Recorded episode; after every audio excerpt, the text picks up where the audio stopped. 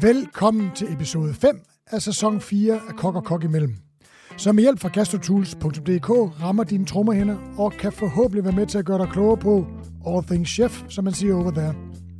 Gastrotools er stedet, hvor køkkennørder, såvel helt som halvprofessionelle køkkenskrivere med sindsro kan shoppe igennem i alt det fede grej, der gør det sjovt at lave mad.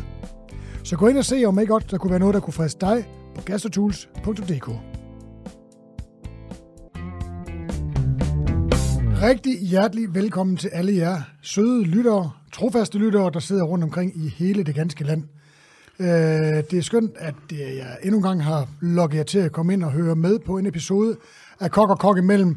Og den her har jeg glædet mig rigtig, rigtig, rigtig, rigtig, rigtig meget til. Det bliver rigtig spændende, fordi at, øh, det er en stor mand, der sidder overfor mig, og jeg får lidt tårer i øjnene faktisk, fordi han har en, en meget stor del af min historie er, er i den mand, så jeg, jeg glæder mig virkelig meget til det her program. Men øh, vi skal jo lige den, den generiske introduktion igennem, så jeg er jo nødt til lige at sige, at det er jo sådan, at mad fylder utrolig meget i folks bevidsthed i disse tider.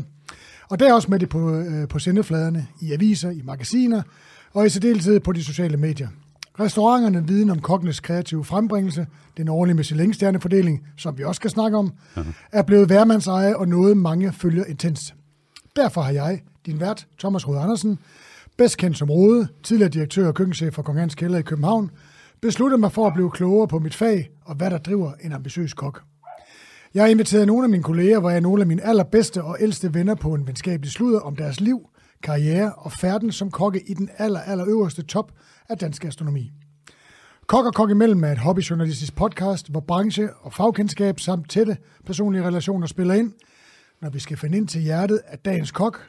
En kok, der på en eller anden måde har formået at være med til at drive den gastronomiske scene i Danmark frem til den status, den i, den har, den, øh, den i dag har i verdenskøkkenet.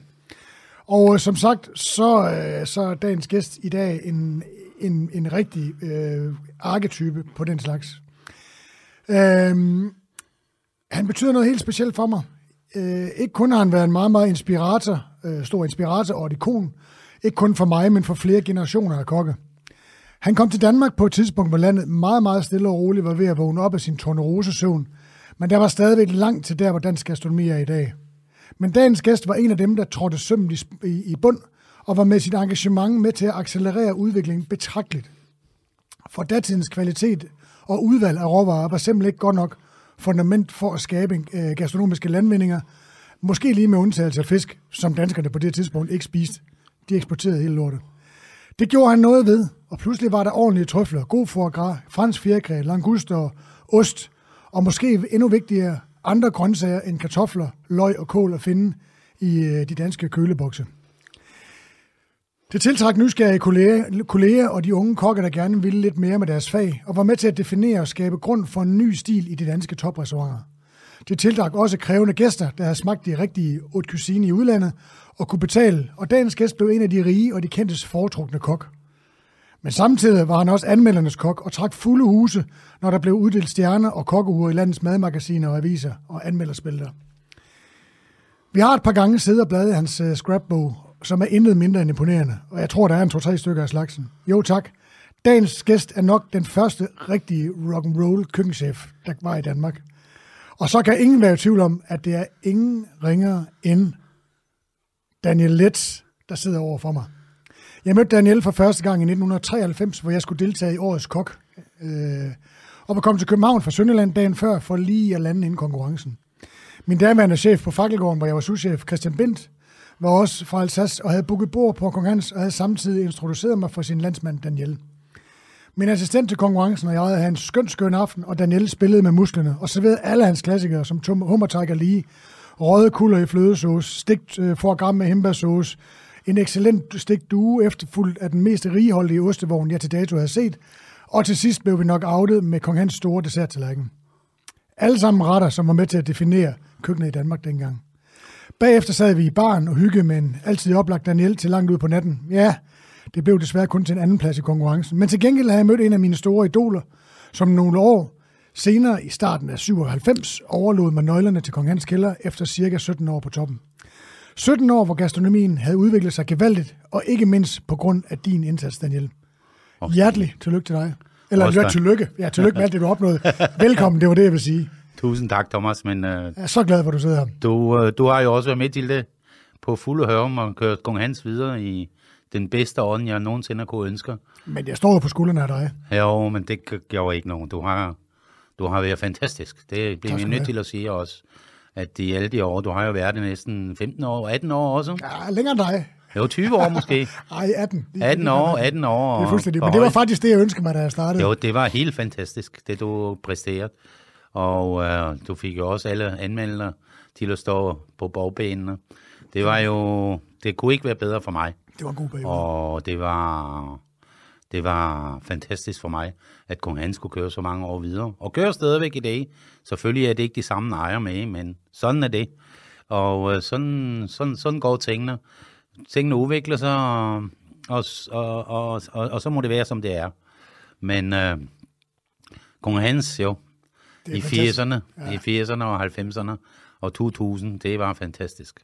Og det er jo stadigvæk fantastisk, fordi at, som vi sidder og taler her, øh, så er det jo sjovt, at øh, jeg er jo meget glad for, at du var glad for, at jeg overtog og, og bragte det videre. Det er jo ikke særlig sjovt at sige, at man har været nej, på en restaurant, der ikke findes mere. Nej, det er ikke sjovt. Og jeg synes, det var sjovt at sende den videre til Mark. Øh, ja, ja. Mark og som du kendte godt til os. Som jeg kendte rigtig godt, ja. ja og som nu i går.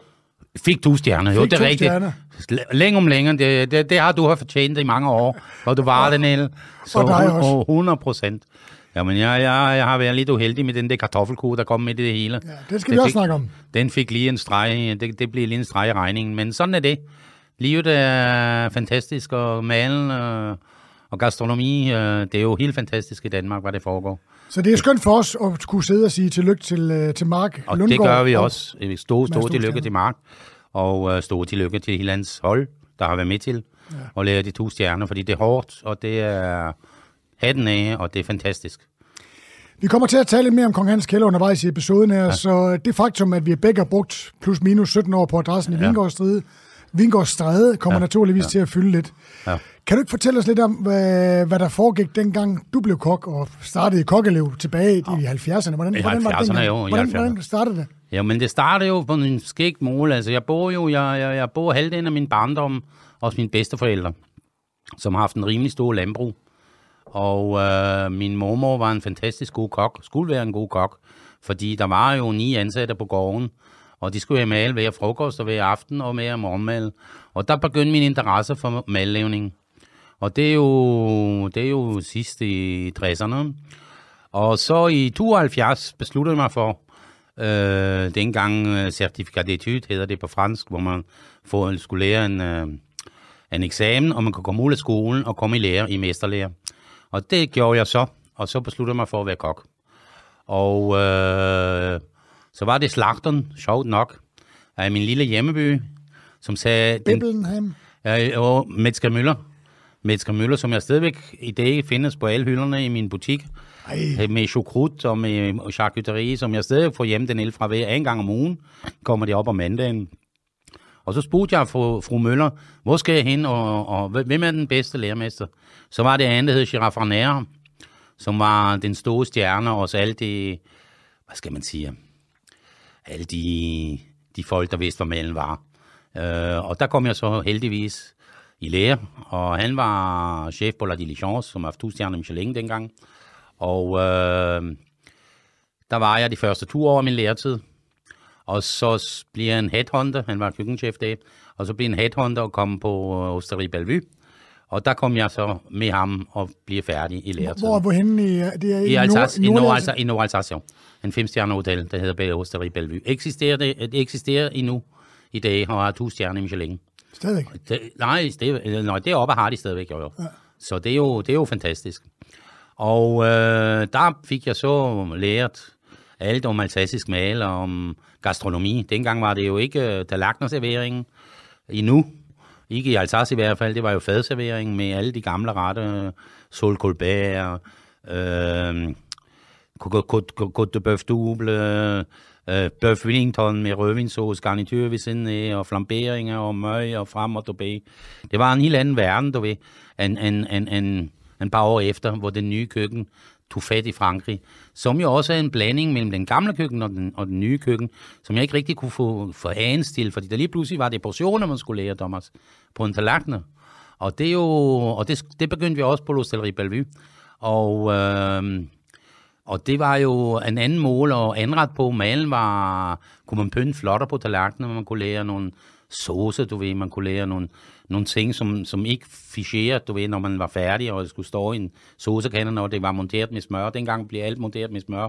Det kan du også huske, den gamle. Det kan jeg huske, det, det, det gamle køkken. Det så, så du ved, så du ved, det er stadigvæk nogen i dag, der gør. Lidt mindre i dag. De arbejder ikke så fedt med, som vi gjorde dengang.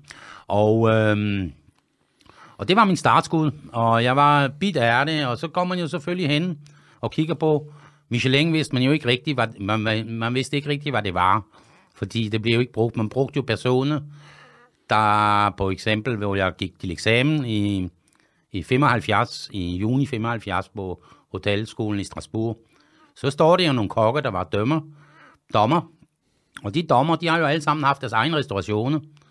Og så før man var færdig og overleveret sine tre retter, man skulle nu lære, så fik man jo visitkort med.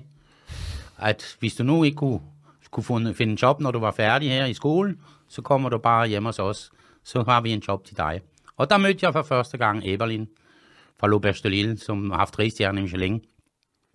Og øh, Le Seri Marlenheim var min overdommer dengang, han var, øh, det han har haft... Øh, Hvad fanden kan du huske det?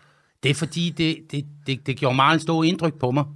Fordi Anne, mine rigtig gode venner, jeg sidder i, al, i hele skoleperioden ved siden af mig, han har trukket nogle forfærdelige retter, og han kunne ikke lære dem.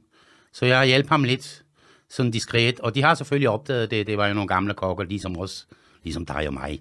De kan godt se, hvad der sker. De, de kan godt se, hvad der sker. Så lige pludselig, så, så switcher vi en gang imellem. Det var, du ved, sådan nogle små køkkener. Du har haft en konfur, en arbejdsbord og alle dine råvarer. Så switcher vi en gang imellem. Han hedder Jean-Michel. Jeg kan huske det, som det var i går. De sidste begyndte han at greje, fordi der var for meget stress på. Og så, så, så rendte jeg over, jeg, jeg, jeg kan huske retterne, hvis du... Jeg kan sige det.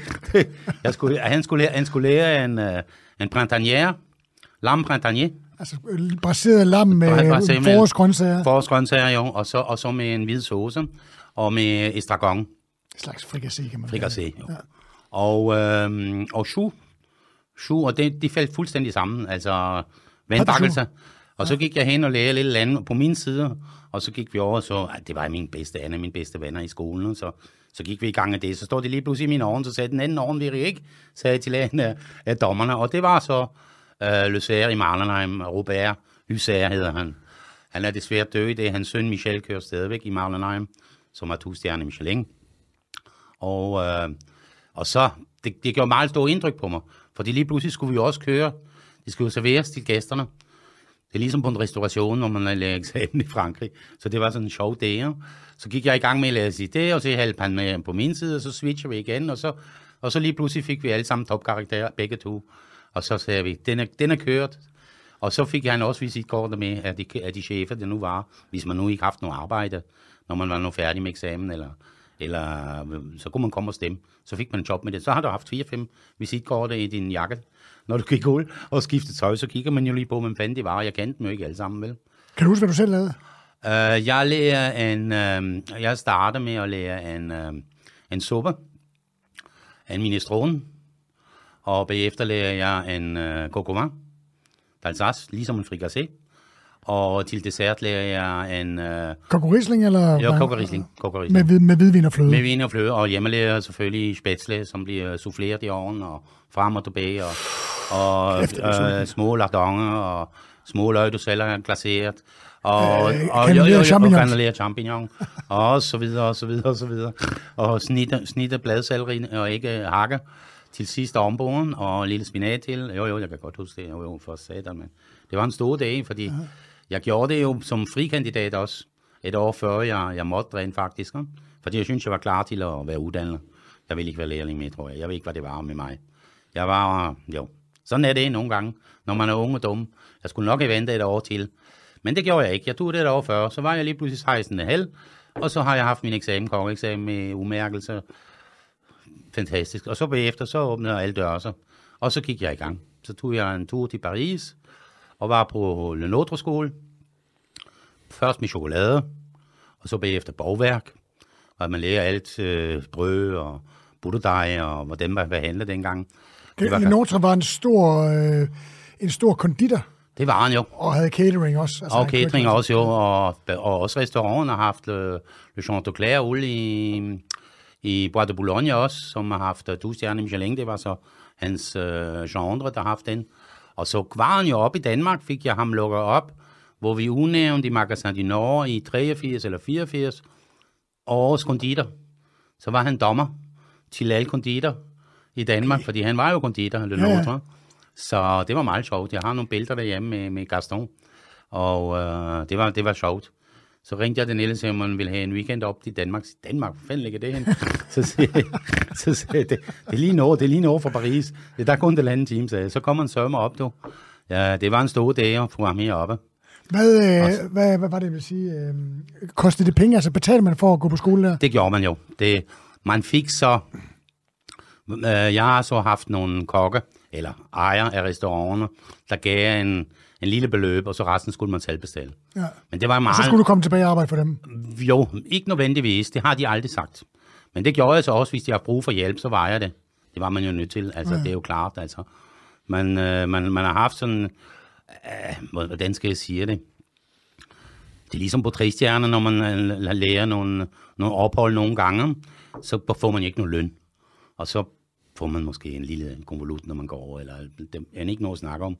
Men man vil jo gerne lære, og man vil også samtidig tjene nogle penge, fordi jeg vil gerne være selvstændig allerede dengang som unge drenger, og købe min egen bil, og have min egen lejlighed, og så videre, og så videre. Så der, økonomi har også været en del af min, af min liv, også kokke, også som kok, og det har jeg jo... Og det har jo ikke forandret sig så meget heller ikke i dag, fordi... Du har altid været en god købmand. Jo, det bliver man nødt til at være, fordi ellers så er man i lommen af nogle helt andre, og det vil jeg helst undgå. Så jeg, jeg må sige, at øh, det, det, det har været sjovt at prøve. Men samtidig kvalitet. Og så, jo, så, så gik de hånd i hånd.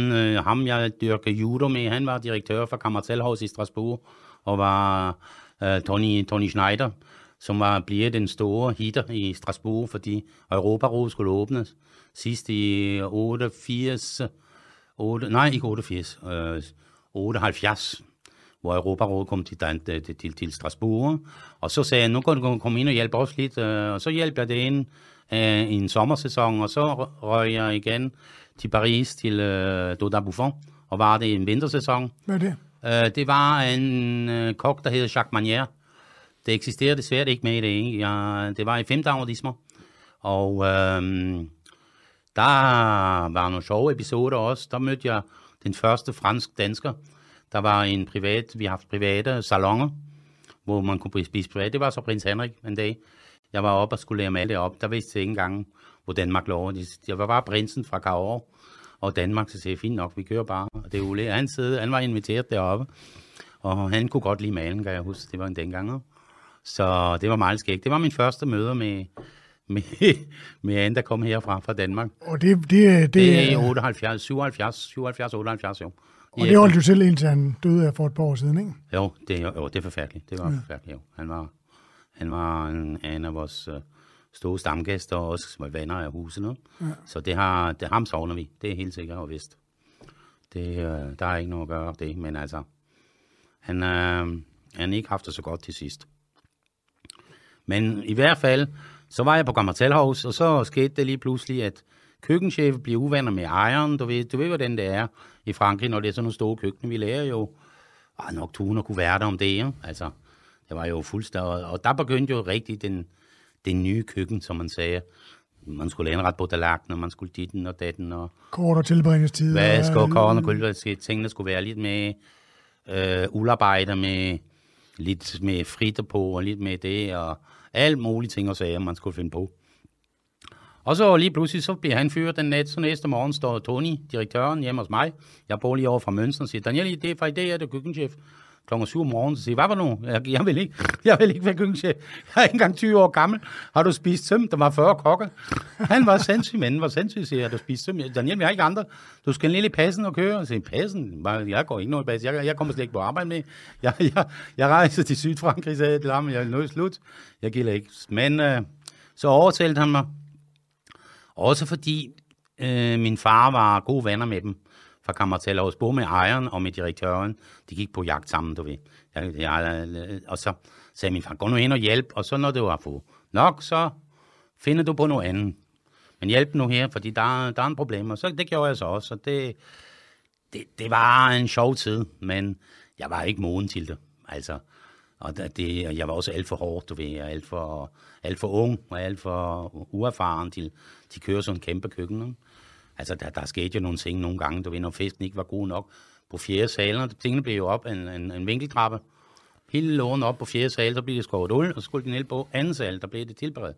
Så nogle gange, når festen ikke var frisk, så når, i, i min raseri, så tog jeg den på sjette sal og smidte den ud på, på, på ved siden af mønstret, du ved, midt, midt hvor alle turisterne lå, så faldt den lige pludselig nogle kasser af, af sødtunger og røltunger ned af, af tre til fire etagen ned på gulvet i nogle trækasser dengang, og splatter ud på pladsen, så ringte de til ham, de kunne hente en fest, det ligger ned på gaden. Og det gjorde man ikke, det, det ville jo aldrig kunne finde på i dag, vel? Men det gjorde jeg dengang, og jeg var helt, jeg, jeg ved ikke hvorfor. Jeg... Kolerisk. Kolerisk, jo, men det, tingene skulle bare være i orden. Men øh, sådan er det jo, og det, det har man nogle perioder i livet, man skal overstå. Og så, jo, og så sagde jeg, nu var det nok efter to år. Og så ringte jeg til øh, Poul Eberlin, det lå Berge de Lille i Iløjden, siger, Monsieur Poul, har de noget i mig? Jeg vil gerne være chef til parti igen, jeg vil starte forfra igen, og lige være lidt med, med i driften, og den og den. Så dig, ikke tale om, jeg finder noget til dig. Så gik det lige præcis, det var i oktober, og den tredje eller fjerde november, så kom der en telegram, øh, og der står, øh, står København på, men min kode, du ved øen København, ja. Jeg tænkte, hvad fanden er det for en skrift med sådan en ø, der var, der var streg med en streg. Siger. Og telegram, det er der måske mange af vores lytter, der ikke ved hvad, men i gamle dage, jo, hvor man ikke kunne Snapchatte, WhatsApp, sende mails jo, det er, det og sms, der havde man øh, sådan et, et, et system, hvor man skrev et brev, Øh, på en, på en lap papir, så gik man hen til en telegrafstation, så trykkede telegrafisten øh, koden ind, og så kom den ud, printet ud på, eller nærmest, øh, den, den blev morset, morset mere, ja, ja, og, så og så blev den skrevet over på et stykke papir, og, og så, så fik man, og så, med, med, og så fik man beskeden. Så fik man beskeden, jo. Så var det dengang. Og der var, og der var en lille telefonnummer på, og så ringte jeg Niel til ham, og siger, hvad skal jeg? Ja, men du ringer bare, og så... så det ligger i Danmark. Danmark, hvor fanden ligger det henne? Så, så det er i mine små hoved, så det rejde, jeg troede, det var Grønland, du ved. Altså, der var isbjergene på. Så tænkte jeg, åh nej, åh nej. Så de gør det nu, de er meget søde mennesker. Det har været gæster hos os mange år, og det var så Svend og Line Grønlykker. Som vi kommer til at snakke meget mere om. Jo, det, kom, det kommer vi til. Selvfølgelig gør vi det. Og øhm, så var det Michaud, der tog telefonen og sagde, jo jo, jeg er ved at rejse. Jeg er på vej til Tyskland. Jeg skal være Bayrino, hos Bayrino her. første december, så du har travlt, du skal bare komme op. Øh, tager flyveren til Bruxelles, og fra Bruxelles til København, og så kommer du her første december. Så siger jeg, okay, det gør jeg så, så får vi se, hvad det sker. Og så kom jeg op, og Michel var rejst. Puk var det. Puk Larsen, der har der drevet det. Øh, Rudolf Mathis, i Kærteminde. I Kærteminde. Og Maiko var det, og Anso, og, og fik en fantastisk modtagelse. Jeg blev også sådan lidt, altså jeg kom fra sådan... restaurant med meget tunge møbler, du ved, og flaskehals og flere etager, så var det sådan en kælder helt i hvidt. Jeg tror først, det var en pizzeria, du ved. Det er sådan nogle dræmøbler, der står i forvejen. Og det er altså restaurant Kong Hans Kælder. Det er Kong Hans Kælder. Danmarks smukkeste restaurant, vi snakker om. Ja, men det bliver det jo. Det viste sig jo bagefter, at det var den der stilrenhed, som, som vi ikke har haft i Alsace, du ved. Der er jo meget træværk. Og så gik vi i gang. Og så kom uh, Svend og Line, de var rent faktisk ikke hjemme. De kom først hjem til jul. De var nede i i deres hus i, i Saint-Pétion-Nival i Baskerland, jo. Og så spurgte Svend mig og siger, vil du ikke komme over på krogen i julen og hilse på Jean-Louis og de andre personaler? Og, og snakker vi fast ledekro. Og lad mig lige, ganske, ganske kort, jeg skal ja. ikke afbryde dig. Svend og Lene Grønlykke var jo et, et, et, et, et pionerpar inden for dansk gastronomi, som vi kommer tilbage til øh, ja, senere. Nok. Og, øh, og startede fast ledekro først i nitten enoghalvfjerds. enoghalvfjerds, så de lige haft halvtreds års jubilæum, ja. jo. Og så kom øh, Kong Hans Kælder til i nitten seksoghalvfjerds med først Michel Michaud øh, ved roret, og da han rejser til Tyskland her, ja. der øh, står den helt unge Daniel Letz øh, og står overtager. toogtyve, toogtyve og en god alder. Det var en god alder, synes jeg. Ja. Ja. Men det er helt sikkert. Så, så, så, så kom jeg på krogen det, øh, i december allerede, der var lukket øh, mellem jule og nytår på Kong Hans, og så mødte jeg Jean-Louis og Linos ven, selvfølgelig på krogen og blev inviteret over til øh, Løkkes Mose og Sorgodset, og det var en helt fantastisk oplevelse. Udover, hvor jeg, hvor jeg tog skibet derovre til, der var isvinter den vinter, så du hørte de isflager, der gik ind i det. Der var færge dengang, der ja, var jo ikke broen, vel? Så jeg sad og siger, hvad fanden, det er larmen, så bum, bum, jeg tænkte, nu, nu de tager Titanic lige om lidt, så, så går den under vand, den med færge med mig i. Så siger den er ikke så god, men altså, den har holdt, og jeg, jeg kom til Odense med tog fra, fra Nyborg, og Svend henter mig, og så var jeg mellem jul og nytår, var jeg derovre, og lavede julemiddag til gæsterne, og jo, jeg mødte Bio, var det også, Bio Langgaard dengang, og, og Christian var det ikke, Christian var allerede, han var i Aalborg, tror jeg, han var lidt andet, han var ikke på kronen på den nej, tidspunkt. Det Men øh, jeg fik en fantastisk snak med, med Line og Svend. Og hvad var det, du så? Hvad, hvad var det for Danmark, du så? Du kørte jo igennem Danmark, altså fra København til Sydfyn, men altså, hvad ja. tænkte du? Altså Fyn var jo smukt. Altså, hvor jeg kom med bussen, som sagt, en måned før og kom ud fra Kastrup, og så alle de røde huse, uden gardiner på, uden skøjer, som tænkte jeg, hvad fanden er det? Det, det må være, nej, det må være en eller anden by i Polen eller i Rusland. Alle de der røde mursten, du ved. Det var helt, det var helt forfærdeligt for mig, altså. Jeg er jo vant til bindingsværker, du ved, og, og med, med skøjer på. Jo, jo, du, du har selv været i Alsace, du ved. Ja. Jeg, jeg, jeg tænkte, hvad fanden, man, er det for noget? Men okay, så, øh, så vender man også til det. Men... Øh, Men det er klart, at, at, at det, det har været en oplevelse i første omgang. Og så øh, har jeg jo kørt Michel Michauds menukort videre med Puk. Vi har også puttet nogle små retter ind af vores ting. Og det har jo været svært, som du selv sagde lige før, at få dem til at spise fisk herhjemme. Det var jeg meget overrasket over. Det er det få fisk, gæsterne ville have, når vi lærer male det i december, og også, også på Fyn. Det var meget fjerkræ selvfølgelig, og meget bøf. Og jeg spurgte selvfølgelig Jean-Louis, hvordan det kan lade sig gøre. At, så er det højrib. De har haft højrib på Krogen, på Farslækro. Jeg har altså også haft på Kong Hans. Det fik vi lavet måneder over på Fyn. Og øh, jeg kunne ikke rigtig forstå, jeg, jeg kunne ikke rigtig få det til at hænge sammen, fordi i Alsace spiser man meget fisk, og vi har, vi har jo kun sødfisk, altså med sødvandsfisk. Ja, fastvandsfisk. Og fastvandsfisk. Øh, Og, og, og, og det var jeg overrasket over. Men okay, samtidig kunne jeg så godt se på Strøg, der var jo en Burger King hver tre meter, eller hver tiende meter, var det en burger, en Burger King eller McDonald's, eller en Burger King, pølsevogn. Eller pølsevogn, jo. Der, der var jo ikke, der var ikke nogen, der serverede fisk. Overhovedet ikke dengang. Så det, det var meget, det var, det, det var godt nok lidt underligt at se, en land, der var omgivet af vand. Men det kan godt være, at, at jeg har spist for meget fisk, har jeg så sagt til mig selv. Og de ikke har lyst til at spise fisk, men nu vil jeg også gøre ligesom amerikanere. Men uh, det laver vi om på bagefter, stille og roligt, med Jean-Louis på Sydfyn. Han røg min laks, så har jeg lige pludselig haft røget laks på fra, fra, fra Slækro. Og det var jo, det var jo vilde, vilde laks dengang. Så det, var, det var Østersølaks øh, dengang fra Bornholm, ja. Fra Kurt, og, øh, og norske laks. Og øh, Østersølaks var min favorit, selvfølgelig. Ja. Og øh, det, jo, jo, det var det. Og det, det begyndte de så at spise, og så lavede vi også selvfølgelig laksesoufflé fra Borg Læberlin, og vi lavede øh, vores egen lakseskalopper med forskellige saucer, med trøfler og forskellige ting og sager. Og de her retter var jo, det var jo nogen, der kom fra de franske træstjernede. Altså, det gjorde det, det gjorde øh, det. Saumon soufflé, jo. Som var, hvad hedder det? Eberlin, l'auberge de Lille. Auberge de Lille, lakseskalop med sandart eller gedemus ovenpå. Gedemus ovenpå, jo. Soufflé i ovnen, og så typisk en sauce med... Med risling. Ja. Typisk, jo. Og den anden var eskaloppen, den berømte eskalop fra, fra Trois Gros. Fra Trois Gros, rigtigt. Hvor man begyndte, ja. I stedet for at overtilberede fisken, simpelthen bare skar en tynd skive laks, to sekunder på hver side. Jo, og lige brun af. Og, og sådan en sauce med havesyre. Og havesyre, og jo. Jo, det er rigtigt. Det var det, det, det, var det vi lærte. Og så, så, så lærte vi lidt om på saucerne en gang imellem med svampe, og var vi nu haft dem. Og øh, det, kørte, det kørte så en lille art i sommer i anden firserne. Og så har vi jo haft noget snak med Svend og Line, der var jo tit over på, på Fyn i weekenderne. Øh, og, og så sagde jeg til, til Svend, at der, der er ikke nok varer. Altså, der var, altså, vi har ikke nok varer at gøre godt med, synes jeg, synes jeg ikke dengang. Og så skulle man jo finde nogen, der ville importere det. Det var jo straks værre, fordi der var ikke nogen, der ville lægge ind med nogle franske duer, eller med Poulard de Bresse, eller med languste, eller med, med, med sodahummer fra Bretagne dengang. Øh, fordi du kunne ikke få sodahummer hele året rundt i Danmark, der var jo restriktioner på. Og øh, for gratis den sags skyld, det var jo, det var jo nogen, i, i min, hvor jeg kommer fra, er det jo fra Grænland. Altså ja. Alsace er fra Grænland, ligesom i Sydvestfrankrig, i Toulouse. Og det er de to områder, og så sagde jeg, dem skal vi da også have her. Det bliver vi nødt til. Og oster, så måtte man ikke bruge oster, der ikke var pasteuriseret. Og så måtte man ikke bruge det og det. Det var vi nødt til at lave om på.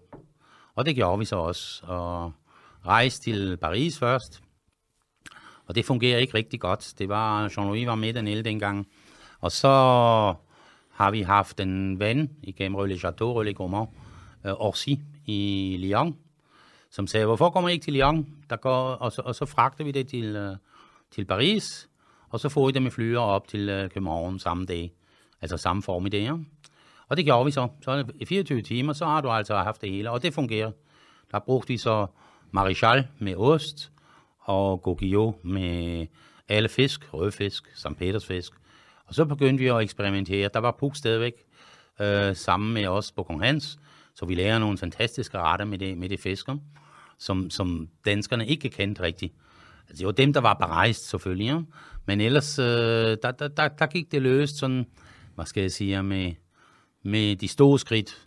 At nu, har vi, nu er vi i gangen. Og grillen, kunne man lave en struktur i en menu? Ja, jo, det er rigtigt. Og så, og så også have, at, at, at folk fik en rigtig oplevelse, synes jeg. Fordi der er nogen, smagen er jo helt anderledes, det ved du selv godt, af Middelhavsfisk, end af Nordsøfisk, eller Atlantikhavsfisk. Det er tre vidt forskellige smage, du har, og struktur i fiskerne, når de kommer. Og det var meget vigtigt dengang, og så også, og så også languster, som jeg synes i dag var måske lidt kedelige, fordi det er så lidt tørt i forhold til hummer.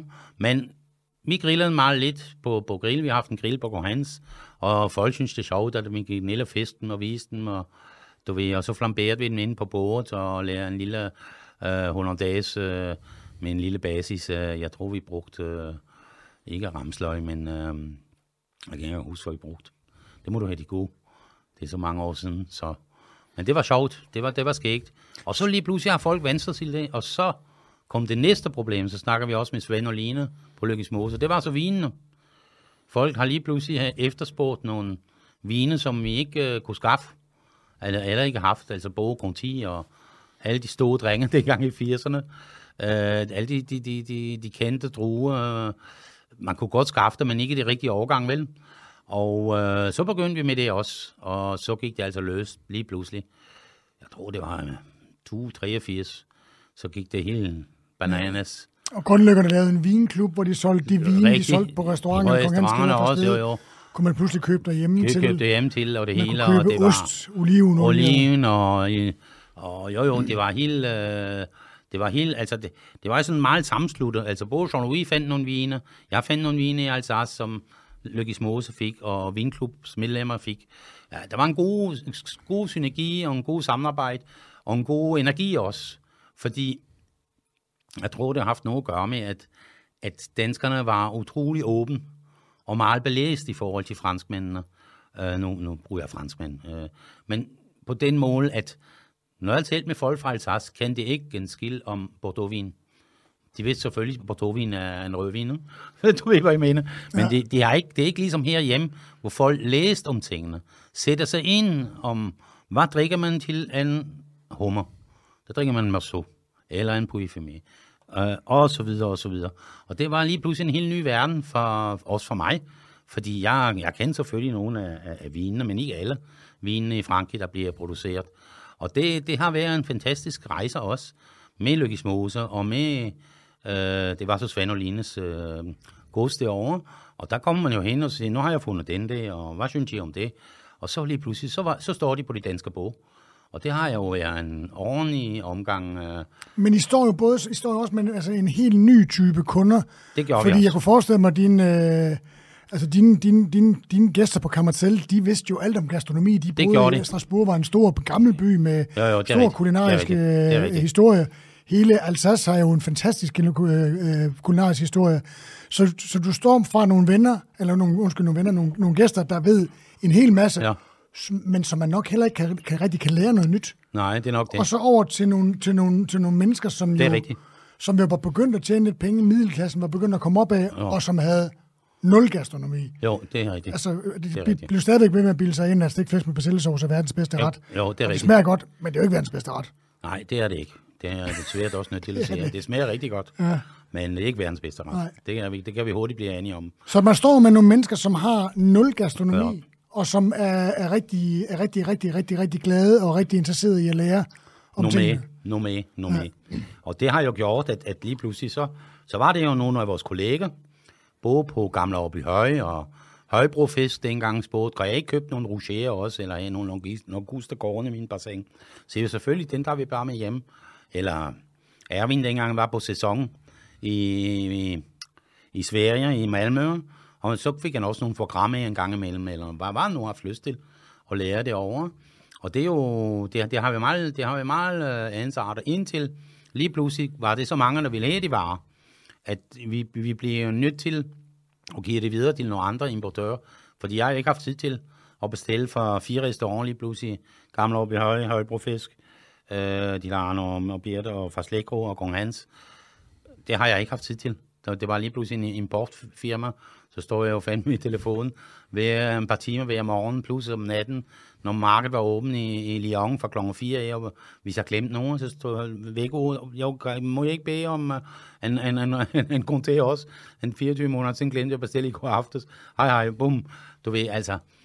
Og så, så, så, så kom det jo øh, Kokkernes Torvehaller med, med Bio Christensen, øh, som, som lærte Kokkernes Torvehaller. Og der gav vi alle revendørerne, vi har haft, til øh, Rasmus Bo Bøjsen, som var direktør dengang på, på Kongernes Torvehaller. Desværre bliver det ikke til nogen. Det var kun åbent nogle få år, jeg tror det var åbent tre år eller fire år. Men så fik vi jo varerne op igennem ham, og så dispatcherede han det til os andre kokker. Øh, og der kunne vi jo få lige pludselig det hele. Ja. Og det var så det, man har haft lyst til nu, ligesom i dag. Altså, det er jo, man kan jo få fra Spanien i det, man kan jo få varer fra alle steder, hvis man har lyst til det. Ja, man kan jo se med Kokkernes Torvehaller nu, som jo så, det er jo mange år jo. Senere, det åbner ikke. Der er jo, altså, det er jo et fantastisk sted at handle. Jeg, jeg elsker at handle. Du jo. Importerer selvfølgelig nogle ting selv. Altså, det der med at komme over, der er ost og der er forklar. Der er det der, hele, der er alt. Alt i hele fisk, og der er det et fantastisk der er det sted. Altså. Der er det hele. Det, det ville være helt utænkeligt i, i midt firserne, ja. Tror jeg. Der var folk ikke klar til det. De vidste heller ikke, hvad de skulle lære med varerne. Nej. Så, så der er jo mange af de unge kokker, der har lært deres egen. Du har selv lært en masse gode kokkebøger, som har haft kæmpe succes. Og, og så lærer jo folk af det. De lærer ikke alle retterne, det kan man ikke regne med, men de har jo, de vil jo gerne lære, og de vil gerne prøve noget nyt, og nogle nye smagsoplevelser. Og det er også derfor, at vores gastronomi er blevet, som den er i Danmark, rigtig stærkt, fordi både disciplinen af kokkene er kæmpe store herhjemme, og øh, samtidig også det viden, de har om det, om malene, og, og om øh, råvarerne, og Og, den, og entusiasme generelt, altså af de unge kokker, det er jo helt fantastisk. Nu er jeg stadigvæk lidt restauratør ude på Østerbro, ja. øh, men jeg kan jo se de unge. Øh, Claus, der er køkkenchef, han, Claus går jo hen og forklarer ham og gør ved. Altså den, den, hvad skal jeg sige, den lyst og den til at lære og, og, og lære nogle nye ting, den er jo helt anestående. Øh, det er meget, meget svært at ramme i Frankrig i dag, synes jeg. Når jeg snakker med nogle af mine kolleger. Er det det? Det er det, det kan jeg love dig. Men det er fordi, jeg stadigvæk, at vi stadigvæk er i fremdrift. Altså, vi har jo det der vakuum der. Vakuum. Altså, vi mangler nogle ikke hundrede års historie, ikke? Altså. Måske ikke hundrede, men øh, vi mangler nogle år. Det er ja. Rigtigt nok. Indtil det, det hele falder på roen på et eller andet tidspunkt. Øh, men altså, vi har også en stærk presse, som du selv sagde lige før, med gastronomi, og, og det er meget... Øh, og det er meget... Øh, vigtigt at tale om de rette folk lærer, og de oplevelser, de har haft, og så videre, og så videre. Og det gør jo også, at, at, at i privaten og i supermarkedets regi, at de bliver også nødt til at følge med. Altså supermarkedet i det, når du går i en, en, en superbrusen eller et eller andet, der er jo, der er jo lige pludselig tyve grøntsager. Som du selv sagde i gamle dage, der var to, tre eller fire, maks fem, måske med en rødkål til jul også. Men så var det også slut. Og så var det en æble og en banan, og så måske appelsin til jul. Og så var den også slut igen. Ikke nogen ananas, ikke nogen som helst dengang. I dag har du jo en udvalg, som er helt, helt fantastisk, og tingene, tingene er modne, når de kommer, og det, det er en fornøjelse, fornøjelse, det er helt sikkert. Men du var jo med til at, til at, at lære, nu skal vi lige komme lidt ind på dit kokkelev ja. Og sådan noget bagefter, men du var jo også med til at lære danskerne øh, at lave din mad, fordi du var jo en, en ret øh, hyppig og meget øh, populær gæst i tv-køkkenet. Det er rigtigt. Hvor du lavede rigtigt. Nytårsmenuer og julemenuer, det er, så det var, som jeg husker med stor, stor fornøjelse. Ja, der tænkte ja. jeg ikke så godt dansk, men øh, der, der, der puttede de tekst på, kan jeg huske. Ja. Men øh, sådan var det jo, og det er jo... Nej, der har mange, der har set det, men det var også kun et andet program, må du huske. Der var kun Danmarks Radio, når man tænker sig om, lige efter nyhederne. Der var så næsten to millioner mennesker, der så den udsendelse. Jo, jo, men det, men det var det. Og det er også det, jeg siger, at den første rockstjerne, ja, jo, jo. det var jo dig, ikke? Altså, alle jo, jo, vidste, det, hvem du var, ikke? Jo, jo, jo, det, jo, det gjorde jeg. Det er også fordi, jeg var, jeg var en rigtig københavner. Altså, hele, hele Kongens Nytår, og alt var det lå rundt om Kongens Nytår. Og hele, hele det var dit kongerige. Det var min kongerige. På Nyhavn, og en hel nede til Lamelienborg, og nede til Fredericiagade, hvor jeg bor i igennem toogtyve år. Det var min kongerige. Jeg gik jo forbi mindst fire gange om dagen, og hilste på alle dem fra hele Store Kongensgade, hele vejen op, op til D'Angleterre, de magasin med Ben Kilo og de forskellige direktører, der har været det igennem årene. Jeg kendte hver eneste ansigt, plus alle bankfolk fra den danske bank. Det gjorde jeg jo, fordi jeg skulle... Og holde. Dem, der skænkede øl ud om natten. Også dem, også dem om, der, der var om natten, der passer på mig. Ja. Der har jeg haft min egne, min, min, ikke min egne steder, men min steder, min favoritsteder, så, så der var ikke nogen, der var ikke nogen problem. Jeg, jo, det var, det var min kongerige, det er rigtigt. Så, øh, og til os, Danmark var ikke større end det for mig, hvis du forstår, hvad jeg mener. Det var Kongens Nytår, så var det det. Men det er jo også et fantastisk sted. Jo. Øh, jeg vil faktisk gerne, når vi snakker med at lære, og hvordan du ligesom har været med til at bringe tingene videre. Altså, jeg, kan, jeg kan huske, jeg, jeg, vi har snakket om, jeg har også læst det nogle steder, det der med, at du var, sig til, hvis jeg, tager, hvis jeg siger forkert, jo.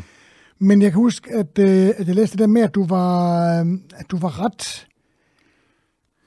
Du var ret imponeret over de danske, altså hvad skal man sige, der hvor de danske kokkelever var, de kunne måske ja. ikke arbejde lige så hårdt, som man kunne i Frankrig, sådan, men de havde deres tanker et andet sted, øhm, jo, og men, der var piger, der, der gik jo, jo, det er rigtigt. Ja, men altså, det har jo været en fornøjelse at uddanne folk herhjemme. Også på grund af, at du har, at du har den, den, vi har haft den fordel, at de har haft en vis alder, og de fleste, det er altså ikke det nødvendige, at man har en studenteksamen, men altså, Peter Tulstrup, der har bagefter åbnet i, i Paris, Pernille og alle dem, jeg har haft med en vis alder, de var jo så nemt at lære op og danne og komme til tiden, og man har slet ikke haft det samme som i Frankrig, hvor man skulle råbe og skrige, du ved, øh, til at få det til at, at fungere. Og det har jo noget at gøre med, at de har haft en højere skolegang, tror jeg, og så også en opvækst, som var anderledes, end vi har i Frankrig. Øh, dansk, den, det, det kunne jeg rigtig, rigtig godt lide i Danmark. Og det er også derfor, jeg bliver nok så mange år. Jeg kunne godt lide mentaliteten. Øh, når man lærer nogle ting og engagerer sig i nogle ting, så lærer man det færdigt. Og det gjorde næsten alle sammen, tror jeg. Alle de kokkelærer, jeg har haft. Og jeg har kontakt nok med de fleste stadigvæk i dag. Og øh, det har jo været en fornøjelse at lære fra sig. Også haft lyst til at give alle opskrifterne. Der er jo også nogle kokker, det ved du selv godt, der passer på deres opskrifter. Jeg sagde, tværtimod, så meget som muligt. Ud. Ud, oh, selvfølgelig må I få det, og selvfølgelig... Men hvordan var det? Fordi du var, altså, du var jo, altså, du var jo tre, fire, femogtyve dengang, altså det vil ja, ja. sige, du har jo nærmest været... Lige så gammel som dem. Som, som din, som din, som din kokkelever. Jeg ja, tænker, jo. du må også tænke på, hvordan det var, da du selv var kokkelever i Frankrig, og så står der lige pludselig sådan en elev, altså hvad, hvad, er det, hvad er det, der sker her? Jo, jo på den måde jo, men det er jo det, er jo det, det, er jo det Thomas, at... at at det, det kunne jeg være rigtig godt lide. At vi var ligesindede, også i fritiden. Kunne du håndtere det? Altså, kunne og du... jeg kunne rigtig, der, der var slet ikke nogen problem. Fordi at man behøver ikke gentage sig femogtredive gange, ligesom i Frankrig, hvor jeg var chef på Kammertellerhus, med alle de unge, jeg har haft. Det og der var ikke noget med at... Nej, nej, nej, nej, det gjorde jeg aldrig. Aldrig nogensinde. Det uh, kunne jeg ikke finde på. Jeg har haft nogle kokker, nogle souschefer en gang imellem, der ødelagt en køleskabsdør, eller... eller nogle andre ting. Jeg kender nogle af dem. Du kender nogle af dem, jo, det, kan du bare, det har jeg så aldrig gjort. Ej, jeg har aldrig været, det har jeg ikke. Jeg har aldrig været voldelig, og har aldrig tænkt på det. Jeg har selvfølgelig været ligesom alle kokke, meget hård i, i filen, og tingene ikke fungerer, og tingene skulle, skal fungere. Når man, når man, det jeg mest var ked af det nogle gange, hvis nogen gik hen og tog mine gæster som gidsler. Når jeg siger som gidsler, oh. er, det noget, er det noget at gøre med, at man ikke dukker op, og man ved, at velkommen, der er på arbejde, ikke kan klare det. Det betyder jo meget nemt at tage gæsterne som gidsler. Og det er noget, jeg ikke kan tåle. Der kan jeg blive rasende. Og den er svært at komme over. når man, når man, når man har prøvet det. Og man, gjorde, man gjorde det kun den gang med mig. Ja. Ikke to. Det kan jeg love dig. Hvis det var en anden gang, så var skabet ryddet, og så var det farvel og tak med det samme. Og det er jo... Det skete så ikke så tit. Men det skete selvfølgelig også en gang imellem. Det kan jo ikke, det kan ikke undgås. Men altså, der gør jeg så kom tilbage til Frankrig. De lærlinger, jeg har haft i Frankrig, de, de, de var jo ligeglade, hvis de ikke kom. Lige pludselig var... Se, se, vi skal lige købe noget, en pakke smøger, de kommer aldrig tilbage. Så du ved, om det var hundrede gæster eller to hundrede gæster, eller en selskab, øh, ude på Pavillon Josephine med tre hundrede mennesker, og, det, og der, der skulle, der, jo, de var ligeglade. Det, så skal det. Men øh, det, øh, det, er, det har jeg ikke oplevet så meget i Danmark. Men, øh, men det, det gør man jo også. Det må du også have gjort, Thomas, som chef. Uh, det var uh, en gang imellem, at nogen har svigtet. Og det, der, det, forkerte, bliver... det, det forkerte tidspunkt. Og det er selvfølgelig trættende, og det er træls, og det er, uh, det er som det nu er engang. Men det vigtigste er jo, at, at, at når gæsten har bestilt, og det mange folk ikke forstår vores fag, uh, en bestilt en flot aften, eller en fødselsdagsmiddag, eller en bryllupsdag med, med konen, uh, at man bliver skuffet, fordi man mangler folk i køkkenet eller i restauranten. De gør det perfekt. Og det er hårdt. Det er det, det hårdeste i vores branche, synes jeg. At, at, at, at man ikke kan... Det skal være det ypperste hver aften, når man er i hvert fald i stjernekrigen. Skal man være det ypperste, om det er en stjerne, to eller tre. Det er på døgnet ligeglad. Det skal bare være det bedste af det bedste, man kan præstere den aften. Og det, det kunne man gøre i Danmark. Bedre end i Frankrig. Og det er også derfor, du har så mange gode restauranter i det. Og har den det moral... som de danske kokker har. Og, de, og, og, og de læser om tingene, de, de er interesseret i det. De, de, vil gerne, de vil gerne være de bedste. Og det er det, der gør de skægter. Det er, som du også selv siger, øh, der kommer nok en vakuum på et eller andet tidspunkt, hvor alt det der, den, den nye køkken, den, den molekylære køkken, og, øh, og den øh, bouillon-køkken, som det sidste nu her, med alle mulige ting og sager, øh, og, og kemika- med, med, med kemier. Øh, på et eller andet tidspunkt, så, så kommer det jo en, hvad skal man sige, en, en mellemting, hvor alt, hvor alt smelter sammen. Det tror jeg på. Ja, og tingene går frem, de går også lidt tilbage. Altså nu er der jo, der er jo mange, når jeg, når jeg går ud og laver mad engang, men det gør ja, jeg jo engang. Men ja, ja, selvfølgelig. Når vores, faktisk vores fælles gamle venner spørger, kan du ikke komme ud? Og ja, ja, ja, selvfølgelig. Og man kan jo bare se, altså, og det, det er jo ikke noget dårligt mod, hvad skal man sige, tidens køkken, altså med bouillon-køkkener og, nej, nej, nej, nej, nej, og det danske... Nej, heldigvis, det, det gør det jo med, man, man, man, man, med mangfoldelige og ja. Med øh, åben, med... Præcis. Alt, det er jo fantastisk, det er jo helt... Men man kan jo godt mærke, når folk de får et stykke kød, der er varmt med en varm ja. Sovs, ja. Og, nogle, og, og en portion, de kan spise flere gange, ja. I stedet for, der... Og det, det er sagt med stor respekt for det, der foregår derude, ja, ja. Og det ved jeg også, du har. Men, men rigtig meget, rigtig meget. Men der, men der er jo, der er jo, der er jo rigelig plads til begge dele, og man ja, kan jo se... Jo, jo. Det er jo, det er jo forskellige oplevelser, og det er det, det, der gør det jo øh, spændende at komme ud. Ja. Det er det helt sikkert og vist. Så... Nej, men altså, det er jo... Og udviklingen, den skal nok fortsætte. Øh, der er også kommet nogle med vine, med naturvine idéer, som din... Din kone har jo styr på. Ja, det er hun ikke så vild med. Ja, det er, og hun ikke så vild. Okay.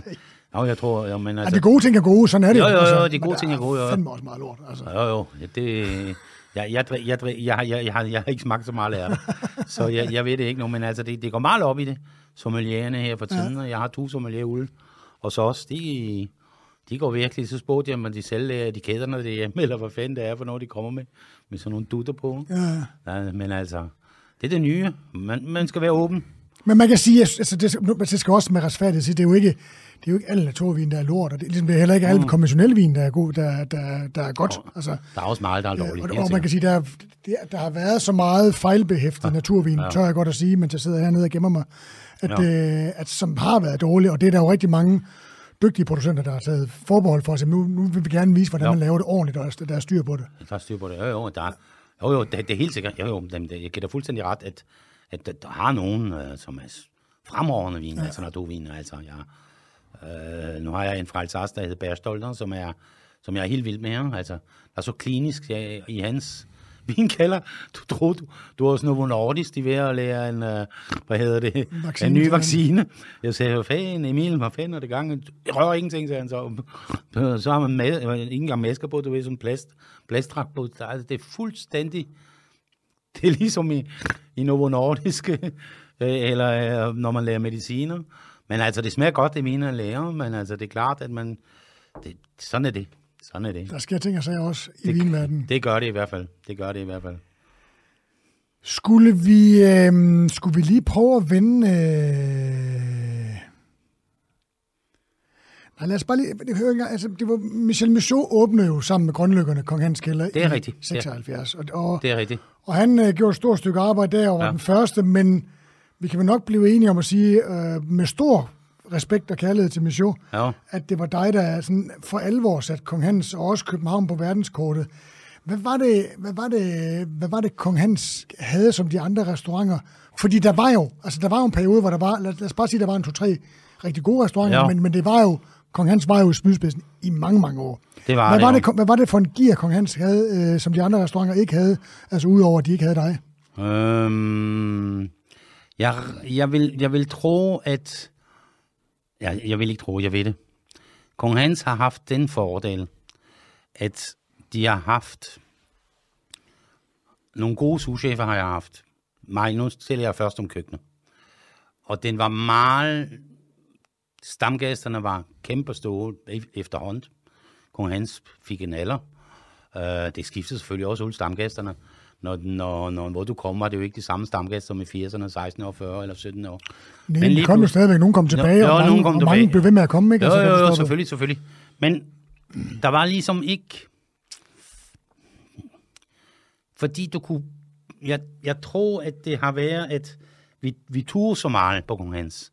Turde går hen og siger, nu bygger vi en rygeovn i en hjørne, inde i baren, i en væg, og, og, og sætter den til en udsugning, og så prøver vi at lære øjet laks. Det gjorde vi bare færdigt videre. Så lavede vi en hjørne, anden hjørne, lavede vi en langusterbassin med hummer. De kunne ikke gå sammen særlig længere, så døde det jo, du ved. Så det, det, vi var nødt til at sælge dem ud. Efter en uge, så skulle den være ud. Så lavede vi en grill midt i køkkenet. Så nu griller vi lige en gang og lavede grillbar om aftenen ud. Kun i baren, kun grill i baren. Og du ved, der var sådan lidt andet. Og også gode tjener. Altså Mikeort var Gubano og Anso. De var Gubano og tjener. Vivi Skov, som var lærling, som var kok nede i Vordingborg, du kender ja. Vivi. De var nogle fantastiske uh, tjener, og hende lille på jord, og lidt generet også, uh, men lige det, det skal. Der kunne de andre, det var lidt sværere for dem, de andre, fordi, og så har de haft sproget, som er meget vigtigt, uh, tror jeg. Uh, både italiensk, og fransk, og tysk, og mange tysker, må du huske. Der kom fra, øh, fra Schweiz og Tyskland, fra, fra Schweiz og Tyskland, når det var øh, pelsmesser øh, i Klostrup dengang. Der var jo propper med mennesker, eller modemesser, eller hvad det nu var, det foregik i København. Og så var den har haft lige en sus ekstra af international øh, klasse, ja. som de andre ikke helt kunne være med. Og de, selvfølgelig kunne de være med, men det var en anden. Det er også det, for der var mange danskere, som ikke kendte mig. Altså journalister også, fordi det var alt for dyrt for dem at komme der og spise. Altså, du må ikke misforstå, men det var jo ja, ekstremt, ekstrem, frygteligt dyrt i firserne. Ja. Altså også mig selv. Jeg står også nogle gange og siger, det, det, kan det. det kan ikke være rigtigt. Som kok, du ved. Altså, det var jo fuldstændig sådan en kus. Jeg troede, den kostede fire hundrede kroner dengang. Det var næsten en halv, en halv månedsløn, du. Ja. Så. Men I solgte dem? Det gjorde vi. Men du, også, altså, du havde jo også... Altså, og, Nå, og, men, men det, det har også noget at gøre med, at hver sommer, du ved, Thomas, der var jeg jo, jeg stopper, hvor min hofte svigter mig, øh, i, midt i, midt i, jo, det, det vil jeg ikke helst ikke tale så meget om, men hvor, hvor jeg har haft det godt, så var jeg jo hver år, hver år var jeg også, også nogle tre stjerner, en hel måned, og kigge, hvad lærer de. Jeg er ikke, fordi jeg ville tage deres opskrifter med hjem og lære dem i København, det gjorde jeg næsten ikke bagefter, når jeg fandt mine egne blandinger. Men det gjorde så, at du så, hvad folk vil have de andre steder i, i Europa. Hvad de lærer, og, og hvad de spiste, og hvordan det foregik, og hvordan var service. Bakkeservice på, på Dotation, kan jeg huske. Sølvbakker med. Jo, jo, og så, og så kan jeg huske. Øh, lige pludselig en, en sølvtårn i Paris, den har haft øh, en menukort til i syd. Den bliver stadigvæk brugt, og sommerbør til det. Kom hjem til Svend. Svend, værsgo, kig en menukort helt i syd, fordi han, han, var, han har aldrig spist på Tour d'Argent i Paris, Svend. Så åh, der færdig, sagde han, helt i syd, det er godt nok frækt, du. Så gik vi jo i gang med det. Altså, det kom alle de ting, du ved. Og så klosh, klosher også har vi haft lidt, og så dropper vi det igen. Sølvklokker over til langt. Ja, sølvklokker over til langt. Og så... Der var jo nogle ting på Kong Hans, som ikke var på de andre restauranter. Nej, men det var... Ostevognen er kommet ned. Jo, jo, der var, der var mange ting. Service og koppehuer. Og, og alt, alt var fuldstændig klokkerent. Bordet, man stod i det åbne køkken, jo, jo. Og man stod anrettet på det gamle stenbord. Stenbord, jo, og jeg stod og skagede min fisk deroppe, ja. Min laks fra morgen til aften. Kokkene kom ned til, ned til bordene, jo, og snakkede. Jo, kokkene og sige hej. Og, jo, der var, der var en, en, en, en, en, en mere internationalt hus over det, end, end nogle af mine kolleger. Og, øh, men, altså... Det er også en anestående lokal. Det kan vi hurtigt blive enige om. Mm. Det er ikke sådan et eller andet glashus, eller noget af frikker, eller et eller andet, du ved, eller en kroge, der er fyldt med antikviteter. Altså, jeg har ikke nogen måde det.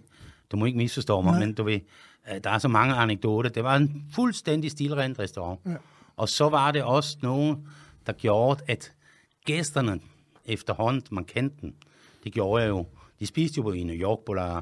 På, på, på La Grenouille, og næste dag var de også Wittingmann i, i München, så han som en lille Kurtern, eller Kurt Thorsen, en god venner.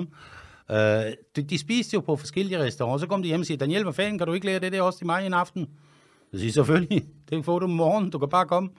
Og, og, og det gjorde jo så også, at de, de, de pusher der også. Man bliver også pusher af de gæster. At som, som, så kan man jo sige, Uh, man skal aldrig udlevere nogle gæster, og det gør jeg heller ikke. Men prins Henrik også en dag spiste, og han siger, åh, oh, jeg kunne godt tænke mig at have nogle andouillette. Altså indmanden. Så siger jeg, åh, oh, den skal jeg nok lære til dem, vil jeg have dem gardineret, eller sådan og sådan. Næste gang jeg kommer, så lærer jeg dem gardineret til mig. Tak. Altså, hvad fanden uh, kumager på Kong Hans, altså helt ærligt, Thomas, ja. Til de prinske mand. Uh, uh, sådan en frokost sammen med hans, hans søn uh, Frederik, og til, til, til en dannelsesrejse til Frankrig, så fik de kumager i hele restauranten, lugter af ærne, du ved godt, hvordan det, det hører mig, og det var fantastisk. Og så, så tænkte jeg også, man kunne lære noget andet med det, og så leger jeg jo med det. Jeg var i London, Svend, Svend og Line, Grønlykke sendte mig til London på Tiger Lee. Jeg kom hjem, jeg har haft ende hængende op på bjælkerne i Kong Hans, og lige pludselig står ude på, på vejen med en grill ude i Finkopstræde. Folk fra magasinet siger, at han er blevet selv. Jeg skulle lave Pekingan. Ja, jeg skulle lave Pekingan udendørs midt om vinter, du ved, det var jo fuldstændig vanvittigt. Så kom selvfølgelig øh, veterinærkontrollen og siger, hvis jeg har ti minutter, hvis det hele ikke var ryddet, så lukker det hele lågen. Så jeg skal nok rydde det hele. Farvel, jeg gik igen. Alt væk igen. Værsgo, det må, det må man jo ikke, vel? Men altså, du ved, der, var, der skete så meget. Og, og, og det er nok også den, det tryk, du fik af, af dine stamgæster og af grønlykkerne. Uh, de var jo ikke så hårde ved fra Slækro, som de var ved os, altså grønlykkerne. Både Svend og Line, de, de, de, de punchede ikke så meget Jean-Louis, uh, som de gjorde med mig. Det kan jeg, det kan jeg helt så sige. De har haft det meget roligt derovre. Det var sådan, sådan en helt anden verden, sådan stille og roligere. Men, men det, var, det var nok det. Og så også måske, at hver tredje, anden eller tredje år dengang, skiftede vi kokker. Og der er jo ikke noget i vej med. Jeg har en, to, tre, tre af mine souschefer, de er alle sammen to stjerner og tre stjerner i dag. Benoit er to stjerner på, øh, hvad hedder han, øh, i Strasbourg, Le Gavroche. Øh, Antoine i Paris har to stjerner.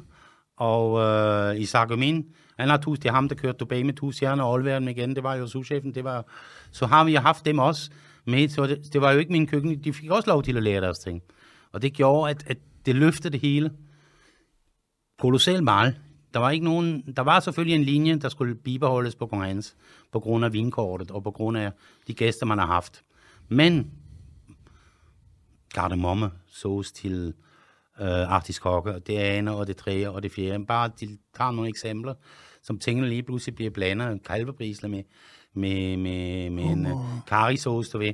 Og, og det var halvroer, så lige panere med halvroer og på en pande. Det var uhørt i den, i den franske klassiske køkken. Homer Tiger Lee, som du selv siger, folk i London siger, når de spiser på Tiger Lee, siger, det, det har jo ikke noget at gøre med den hummer, vi har i København. Så folk fra Tiger Lee i London, de skulle flyve herover og spise hummer, så siger, det har ikke noget med hummer at gøre. De griner, der er det. De siger, det er jo smørsauce. Vi bruger ikke smør i den kinesiske køkken. Vi bruger heller ikke amerikan. Det er jo den franske køkken, jeg siger. Det, jeg, jeg har aldrig sagt, jeg har bare brugt en ovn på. Altså, Det har jeg jo gjort. Det, ja. der, det bliver jo ikke brugt i det kinesiske køkken, vel? Og jeg har jo set det også i kasserne, men de vil ikke forstå det. Du, du, de, vil, de vil ikke fatte. Men du har fandme solgt mange af dem. Fandme også, du jo for helvede, mand. Og jeg har solgt mange af dem. Og du også jo for satan, mand. Det var, det var sådan en hofret, du ved. Der, der, der, jeg kan huske Claus, der arbejdede i det hos Novo Nordisk. Han har kogt det op. Han står nogle gange en hel aften og fisker hummer og hoppe på stenen på. Grug, grug, en pande, rutsch, rutsch, videre næste. Jeg kan huske en tv-køkkenet, som var dernede fra, hvor han var over at fiske hummer. Hummer op, jeg hører også ja. det. Men det Claus, han har en gang en hel aften løb ind og ålen med hummer. Er den store nok? Skal den være mindre? Hele aften. Og det var jo sådan nogle gange, når man øh, gik op og hentede. Ja. Altså det der skete, det var når der kom en bestilling på hummertakker, de ja. typisk var en stamgæst. Ja. Gik man op og fiskede den, man kunne dele den i to, eller man ja. kunne køre den i en. Ja, ja. Men øh, så gik man op og fiskede en hummer, så gik man ned igennem restauranten med ja. den der sprællende hummer ja. på en sølvtallerken. Så, så de andre kunne alle sammen have den. Og når, når, når, når det først var sket, så ja, skulle så var en, så skulle alle have hummer. Ja. Så var det færdigt. Så fik så man travlt. Så fik man travlt. Så fik man rigtig travlt. For helvede, mand. Nej, men det, du ved, det, det er sådan nogle ting, der gjorde, at At, at kong Hans var på en tidspunkt øh, øh, indtil kartoffelgod var meget svært at slå af pinden, tror jeg. Og det, jeg var også, øh, det, det var det. Fordi der var alle de ting, der, der skete, du ved. Der skete mange ting, det må jeg indrømme. Men du nævnte jo selv, at, at, at Svend og Lene var jo... Øh, jeg har altid fornemt, at de har... Selvfølgelig er man uvenner om nogle ting, der ja. sagde undervejs. Men igen, stor respekt af det der med, at de havde jo et drive... Jo. Og jeg tænker, deres drive sammen ja. med dit drive, jo. og så havde de jo også det der med, at de havde deres drive, men de lavede også noget bag, vil de sige, hvis de sagde, jo, jo. nu gør vi det der, jo. så gjorde de det bare. Så gjorde de det bare. Og de var fucking ligeglade, ikke? Jo, det var det. Jo, jeg kan huske en gang, Line, de kom tilbage fra Lugano, og så sagde de, så sagde, så sagde de, åh, vi sidder under appelsindræerne, den eller det hele. Jeg har fortalt dig, tror jeg, den historie. Så sagde jeg, åh, det må være fantastisk. Uh, appelsindræer, Al- altså i dag kunne man, kunne man jo importere dem derfra, men dengang var det utænkeligt, og der er måske tredive appelsindræer midt om vinter i januar, endnu selv minde i Kong Hans med appelsiner på, i nogle potter vel, og så skulle man spise under. Så det gjorde gik, det. Nej, det. Nej, det gik ind hos T. Andersen, så T. Andersen kom dænklerne ind med alt muligt. Og det er rigtigt, ja. Jo, så lærer han, så lærer han fandme nogle, nogle appelsindræer med, med appelsiner, med... med med marcipan, du ved, røde, ligesom appelsine, og så sprøjter han med fleur d'oranger. Fleur d'oranger, det er... Orangeblomstvand. Og ja, værsgo. Og så duftede hele restauranten appelsiner, hver eneste på. Så kom regningen. Det var femogtres tusind dengang midt i firserne. Det var kolossalt mange penge. Det var, det var næsten to gange min huslejer. Så sagde, men der var jo, der var jo appelsintræerne, og så var der ja. jo samtidig det der lys. Det var et lys, der kom ned fra oppe. Som skulle ligne sådan en, et, et lysthus, ikke? Så, hvor lyset kom ned igennem bladene, så bladene, op, ja. i, op i kuplerne. Det er rigtigt, det er rigtigt. Jamen, det var en sindssygt. Det var vanvittigt, det var vanvittigt. Men altså, der var, der var så mange ting, og så, og så har det også noget at gøre med, at efterhånden kendte man de fleste stamgæster. Og det kunne de godt lide. Det kan danskerne jo godt lide at være, at være dus på, på det første. Og så også, øh, det var jo en lukket, det var jo lidt lukket cirkel, det må jeg indrømme. Det var det jo på en tidspunkt, kan jeg huske. Der var Enzo Varde, en Umaiko, han var, han var taget over til Mors, han skulle åbne en stor hotel over på Mors, Nykøbing Mors. Øh, og øh, Enzo Varde endnu, der var det jo fuld hus en halv år i forvejen, du skulle bestille en halv år, før overhovedet du kunne komme til. Jeg sagde også, det er umuligt. Vi må, må lære lidt andet. Så stadigvæk selskabet selvfølgelig i kaffestuen, når, når vi kunne. Men ellers så var det det, det tolv fjorten mennesker i baren, og så en femogfyrre halvtreds hver aften. Hele året rundt. Så det var uhørt på det, på det tidspunkt. Hva? Altså uhørt. Uhørt på, på det tidspunkt. Og også, man tænker på. Altså... Også, også, fordi, også fordi, Thomas, der var jo nogen på den tidspunkt, der gik jo helt amok på vinkåret. Der var jo den der normale vingård fra Lykkes Mose, og så har vi haft Leroy-vingårdet fra Bourgogne. Og der er nogle gange nogen, der gik rigtig amok, og nogle gange kom det med regninger. Jeg vil, jeg, jeg vil ikke lyre, men altså, sådan ti tolv tusind per mand med vin. Dengang, vi snakker om firserne, det var, det var min månedsløn, en mand månedsløn. Jeg tjente elleve tusind dengang, til, og det var jo toogfyrre tusind engang, fire mand. Der drak en par gode flasker vin og spiste aftensmad på Kong Hans. Så jeg også, det er umuligt, så jeg anså, det kan ikke, det, det, de, de falder døde om, når de får regningen. Gud gjorde det, ej, du siger, de, de, de tog lige fire paradis, de siger, godnat og tak for i dag. Det var jo helt uhørt. Det er syv hundrede kroner i glasset. Det, det var det, det ja. var det. Men det var jo vildt, men det var jo også, altså det var jo de der uh, jupierne, altså det var jo guldtiden, ikke? Altså nogle af dem lever jo stadigvæk. Jeg har faktisk lige fået en mail fra den ene af dem. Ja, jo, jo, jo, selvfølgelig gør det det, og der, der var også nogle andre. Som, som jeg ikke helst ikke ville udtale mig. Det var ikke kun jubierne, men det var også, jo, Ja. Jo, men, men der var mange, og det er, jo, det, er jo, det er jo rent faktisk, at det jo aldrig kommet helt derop igen. Det er jo ikke, fordi der kommer jo nogen, nej, der bruger mange penge. Jeg tror ikke. Ej, det er også det for, Thomas, tror jeg. Jeg ved det jo ikke. Om det er det for nogle af vores restauratører, der har to og tre stjerner eller et stjerner, øh, at de ikke kan få det til at løbe rundt. Altså med de priser, de tager. Det er jo på grund af, du har ikke den uslæge, som du har haft dengang. Altså efter kartoffelkur har jeg jo aldrig haft det igen. Her en sådan aften, du ved, hvor man øh, gør kassen, altså, nu, nu, nu er det økonomi, jeg taler om, men det, det er også en del af det. Fordi hvis, hvis der folk ikke kommer og spiser, og ikke har råd til det, så kan vi ikke være kokke. Nej. Så kan vi ikke være det, hvor vi er. Og, og der er ikke nogen lov om det. Men du har jo haft nogle aftener, hvor du er omsat for to hundrede og halvtreds tusind kroner. Dengang, det er jo det var en hel restaurant på en hel år. Det gjorde du nogle gange på en dag. Ja. Jeg kan huske en gang, jeg lavede en tredive års fødselsdag. Øh, seks hundrede og femogtredive tusind kroner, tredive års fødselsdag, toogtres mennesker på Kong Hans i nitten fireogfirs. Jeg har den stående i mine gamle papirer derhjemme, når jeg skal skrive mine memoirer. Øh, der skriver jeg så, hvem det er. Jeg har fået lov til det. Jeg er velkommen til at holde den tredive års fødselsdag. Jeg har fået lov til at bruge hans navn, fordi det spørger jeg selvfølgelig om. Øh, og øh, det er jeg klart. Har en idé. Hå? Jeg har en idé. Du har en idé? Nå, okay. Ja. Men altså, det, jo, det var jo fuldstændig uhørt. Altså, det er ja. fuldstændig sindssygt. Og det, det kommer aldrig igen. Nej. Det er jo tilsvarende idé for, for, jeg ved ikke, jo. Selvfølgelig er det nok nogle mennesker i verden, der kan gøre det, men i lille København dengang, i fireogfirs, undskyld, jeg siger det, men altså... Øh...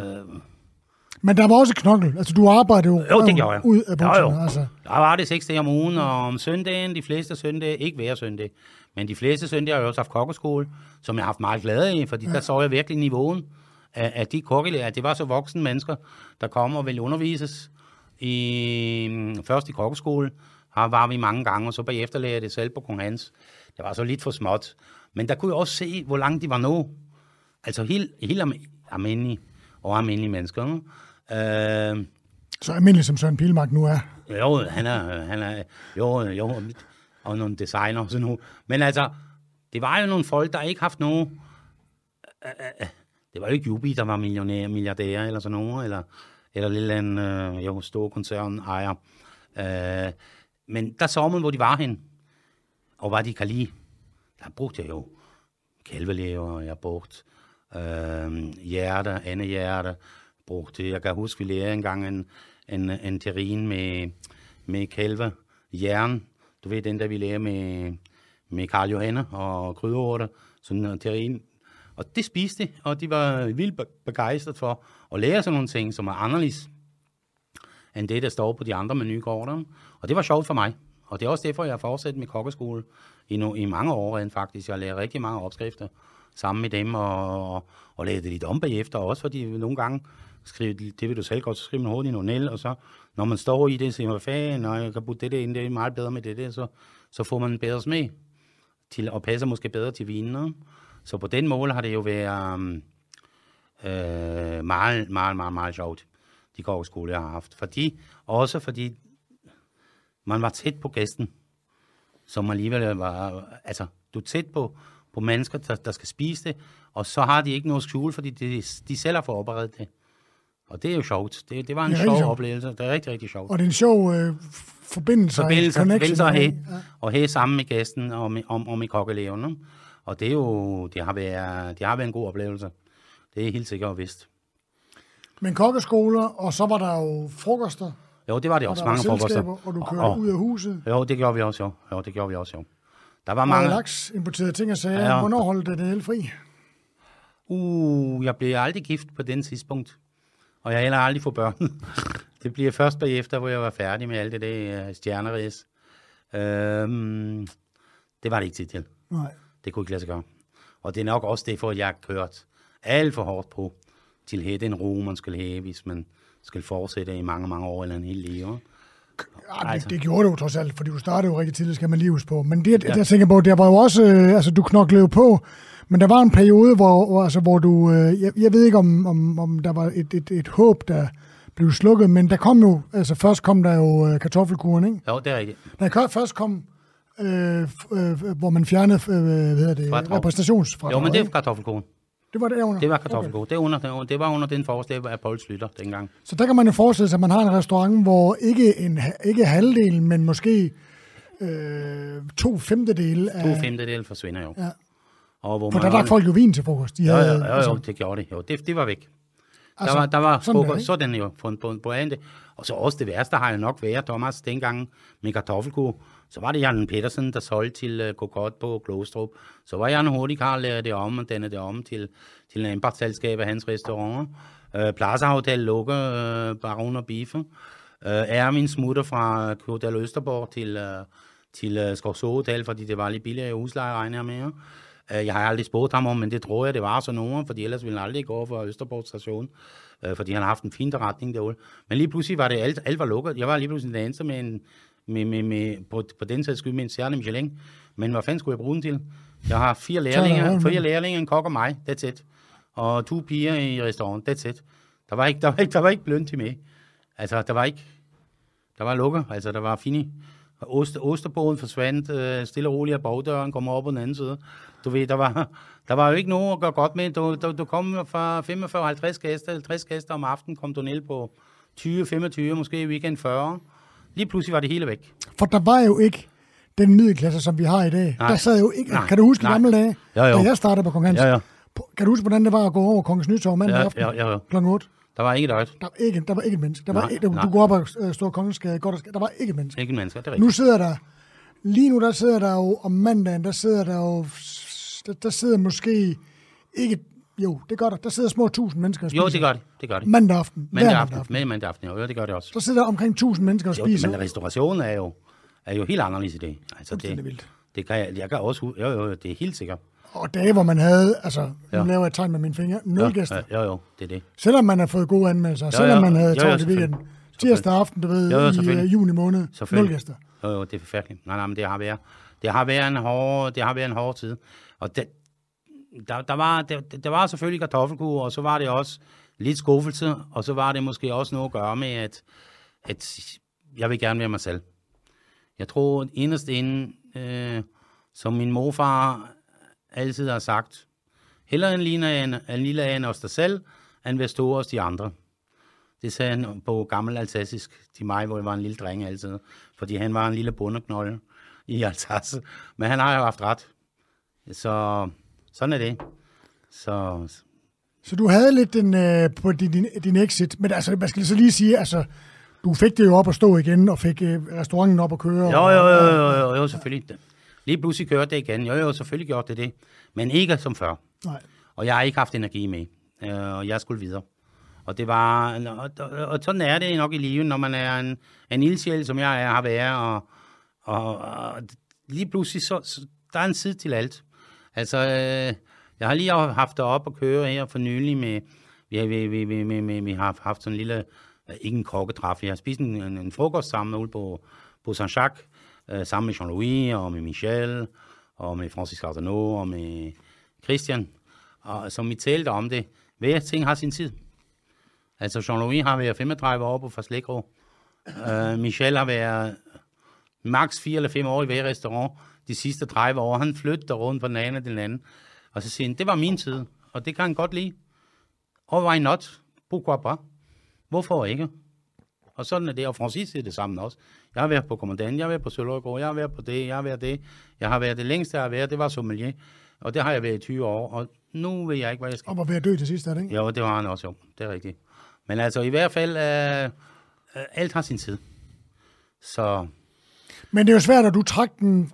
Det gjorde jeg måske også. Altså, men, jo, og det er jo... jeg, jeg trak den lige en par år for meget. Også fordi, Thomas, tror jeg, jeg har ikke rigtig haft nogen... Øh, kandidater, hun og dig, øh, som, som, som kunne overdrage. Francis vil jo gerne have overdraget og haft sagt ja. Men ellers er det jo svært at finde en, så kun det hele, som du kunne. Øh, bruge administration, og, og så har du haft din daværende søde kone også, som kunne hjælpe til og med, at tingene fungerer i restauranten, og du kunne koncentrere dig om køkkenet. Men det er jo ikke så nemt. Det var ikke så nemt. Og det har jeg ikke været for dig, og det vil jeg det ikke er. Fordi den, den forretning, Kong Hans har, er Kong Hans, som du selv sagde, stjerne eller ikke stjerne. Glem det nu med de stjerne. Men det er en forretning, det er en, det er en restaurant, som folk har haft en tilholdssted til, dengang du starter, som folk følte sig hjemme, følte sig velkommen. Og det var deres restaurant. Og, sådan, og det, er en, det er en stor forskel af nogen, der, der hopper rundt, når der kommer fem kokkerhoveder en sted, så hopper de derovre. Det sorte, det sorte mennesker. Jo, jo, det er rigtigt, jo, det sorte mennesker er rigtigt. Så du ved, lige pludselig, det, det er sådan nogle... Men jeg, ligesom var sådan nogle jeg var jo sindssygt heldig, fordi jeg havde jo, og det, jeg tror, du havde et finger med i spillet, jeg havde jo faktisk, der var en del af dine stamgæster, som ja. blev hængende, som jo var... Jo, jo. Sindssygt søde, altså Bondis og Tjerning. Jo, jo, selvfølgelig, altså, selvfølgelig, selvfølgelig. Som var søde og sagde, nu hjælper vi skulle lige, vi er kommet her mange år, vi hjælper skulle lige i gang her. Jo, jo, og det gjorde jeg, det var jeg jo sindssygt taknemmelig. Jo, jo, selvfølgelig, selvfølgelig, selvfølgelig. De udgjorde et fundament. Ja. Det skal de også gøre. Fundamentet var det, og den, den blev ikke brækket, fordi også du har gjort det rigtig godt. Og det er vigtigt for, for Kong Hans. Og det. Jeg tror også, det er, øh, det er selvfølgelig en anden Kong Hans end dengang. Men... Han lavede jo en klassisk køkken, Daniel. Vi var jo inviteret sammen. Vi spiste jo ja, sammen med Michel. Det var en fantastisk aften, ja. Vi har haft Niels sammen med, med de fyrre års jubilæum, han fejrer med os. Og, og, og det er jo det er jo dejligt. Det, det er lune, du ved. Man har det godt i hjertet. Ja. Og, og så for fanden. Det er jo fantastisk, ja. At det fortsætter. Og, men det er jo svært, når man ligesom... Øh, og jeg tror, jeg havde lige svært... Altså, nu snakkede vi jo en del sammen lige ja. Efter, du stoppede ja. Der. Altså, og, og jeg selv havde også, altså, der, det er jo noget, man, altså atten år, så melder man sig ikke bare sådan ud, så man ved. Nej, det gør man ikke. Du var glad for det, jo. Det er jeg sikker på. Jeg ja. Var glad for det, da jeg kom ja. Ud på den anden side, og sagde, okay, kan, kan, kan livet og hverdagen også ja. Være sådan her? Ja, man skal ikke stå dernede hver nej, nej, nej, nej, det er det. Ej, jeg, skulle, men, jeg, skulle, jeg skulle bruge nogle år til at vende ja, mig til det. Men identiteten, når ens identitet bliver ja. Hængt op på en restaurant, ja. man, man, man den er ikke god. Den er ikke god. Den er ikke det er fandme svært. Den er altså, rigtig... Jeg har haft det skidt med det. Ja. Selvfølgelig har man det, fordi lige pludselig så tror man, verden går under, eller lidt eller andet. Men samtidig, jo, men, det tog nogle år, men det var sundt nok. Ja. Så lige pludselig kommer man stærkere tilbage, du ved, og, og har lyst til at lære nogle flere ting. Og... Ja, du havde jo heldigvis Saint-Jacques, den her restaurant, du har drevet, ja, ja. Faktisk mens og kom tilbage og kunne lave det, du virkelig gerne ville. Ja, ja, selvfølgelig, selvfølgelig. Jeg kan huske, at du var pisse træt af de der dygtige kokker med stor respekt for ja, ja, ja. Dem, altså. Men de vil jo gerne lave Kong Hans mad. Ja, jo, altså, det, det, vil ikke, det vil jeg ikke. Det vil jeg fandme ikke, du. Jo, jo, det er det, det, jeg vil.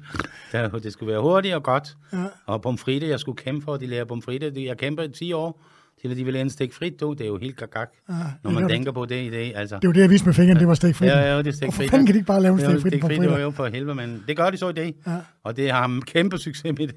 Ja. Så det, det er jo folk velfærd, der til at spise det. Men det er vildt det der med, at man skal bruge så lang tid på. Altså, jeg jo, var ret afklaret.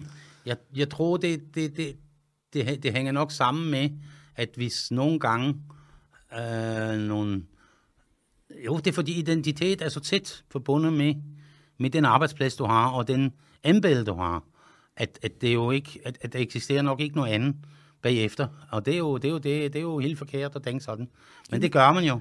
Jamen prøv at tænke i gamle dage, altså, hvor, ja. Der ikke, hvor, der, hvor der ikke var så mange restauranter. Det var ja. Der jo heller ikke, da jeg overtog. Nej. Jeg kan huske en gang, jeg skulle ud, jeg tror, jeg har sagt det i programmet ja. Før, men jeg var ude i Bellacenter, du ja. Ved, til ja. Messe, du ved. Ja. Og du satte bilen ude på, på parkeringspladsen, og gik ind, og, så, og det var ikke sådan, jeg, jeg synes ikke, jeg sådan normalt går sådan, ja. Og er specielt narcissistisk. Ja. Men alligevel, jeg tænkte på, når jeg går ind ad døren der, ja. Alle jeg møder, fra jeg går herind ja. Og ind til kokkestanden, hvor konkurrencen ja. Ja. Ja. Ja. Er, det der, jeg skulle... Alle ved, hvem jeg er. Ja. Alle ved, hvad jeg laver. Ja. Alle ved, hvad jeg står for. Ja, jo, selvfølgelig. Det er godt. Det, det, er, det er alligevel meget vildt, ikke? Altså. Jo, det er ja, jo, men altså... Det er så jo. Derfor så går du lige pludselig fra at være... Nå, det var ham der engang. Hvem, hvad, hvad laver han nu? Og... Ja, jo, jo. Men altså, det skal man da med en gram salt. Ja, ja, selvfølgelig der skal man det. Over, det er livet, der, livet der, man, man er sin egen herre. Det er så meget, der er for nogle. Man er sin egen herre. Ja. Og, der, og, og sådan skal det også være. Du kan se i Frankrig lige nu, øh, nogle af de tre stjerner kokker, der har mest deres stjerner. De prøver lige at retsage mod Michelin og alt muligt. Det er jo fuldstændig... Jo, altså... Michel Girard gør jo. Han har lige retsage mod Michelin-guiden. Jeg forstår, og... lever han nu, det gør han. Jo, jo, det gør han. Jo, jo, jo. Michel, jo, jo, det gør han. Det gør han, jo, jo. For satan. Det gør han i hvert fald. Så... Jo, jo. Ja... Skal vi finde lidt her? Vi har jo været hele igennem. Og Marc Verrat Marc, Marc Verrat også. Han ville også lige rette sig imod dem. Altså. Men det er, jo, det er jo fordi, de, her, de føler sig krænkere. Og det er jo... Man skal lære med det. Sådan er det. Og det er jo øh, stjernekrig, og det, nogle gange er det godt, og nogle gange er det ikke så godt. Så man skal holde sig ude for, som jeg selv. Så, når man er værdig og prøver det, så ved man, hvad det går, hvad man går ind til. Og så skal man lade være med det. Jeg lader helt være med det. Jeg har også skrevet den i år, og Ole så også, de ville have adresser og alt muligt. Jeg sagde til Laura Claus, ingen Michelin. Det skal slet ikke stå derhen. Det har vi ikke brug for. Nej, jeg, jeg blev spurgt forleden, om jeg ville, om jeg ville snakke her i tv ja, ja. På, i mandags, ja, ja. Lige inden uh, Miss Lingsensen. Ja. Altså, det der, det har jeg meldt mig ud af. Altså, det ja, ja. Er for lang tid siden. Det interesserer mig ikke. Jeg føler nej, ikke med nej. I det. Der er nogen, der interesserer sig for det. Der er ja, nogen, der lever okay. for det. Jeg er ligeglad. Jeg kan godt lide at komme på Miss Lingerstonger. Det er slet ikke det. Men, men, men der er jo også noget der. Det kunne vi selvfølgelig også lige vende. Altså, fordi jeg, jeg ved også, at der var en periode, hvor du, ligesom jeg selv gjorde også, ja. Altså, hvor der var en periode, så nu skal den ja. Fandme have fuld pedal. Nu køber vi ja. De vin, der skal til. Ja, ja. Vi ansætter det personale, ja, men, ja. Det service, vi ja. Polerer ja, alting, alt. Vi maler alting. Ja. Nu skal det kraftedeme være de fucking to stjerner. Ja, ja. Altså. Det er helt sikkert. Men, og ja. Det vil sige, med din, med Michelles fire år, ja. Med dine næsten sytten, ja, ja. Omkring sytten år, med ja. Mine sytten atten år, eller hvad ja. Det bliver. I den tid, jeg var der, det var, ja. Altså, fra jeg startede til jeg sluttede, ja. Der, hvis du gik ind og kiggede i Miss Længe, der var ingen ændringer. Nej. Uanset om vi var de første, der lavede digitalt mm. vinkort i Danmark, nej, uanset nej. Om vi lavede kæmpe vinkælder med, ja. Med store, jo, det, ligesom det, du det gjorde. Flot. Det var flot. Alle de der ting, jeg sagde, ja. Der afspejlede sig ikke. Der, det eneste, der adskilte, det eneste, der ikke var, det var, at prisen var noget anderledes. Ja, ja, selvfølgelig, selvfølgelig. Og så tænker man, atten år. Ja. atten år, hvor man arbejder. Ja. Og, og, og, og altså, jeg var ikke naiv. Nej. Da jeg startede, der havde jeg en drøm om, hvad jeg gerne ville nå. Ja, ja. Og jeg kom til at tænke på det for nylig. Ja. Den drøm, den manifesterede sig først ti tolv år senere. Ja, altså fra nitten seksoghalvfems, fra jeg overtog. Selvfølgelig, selvfølgelig.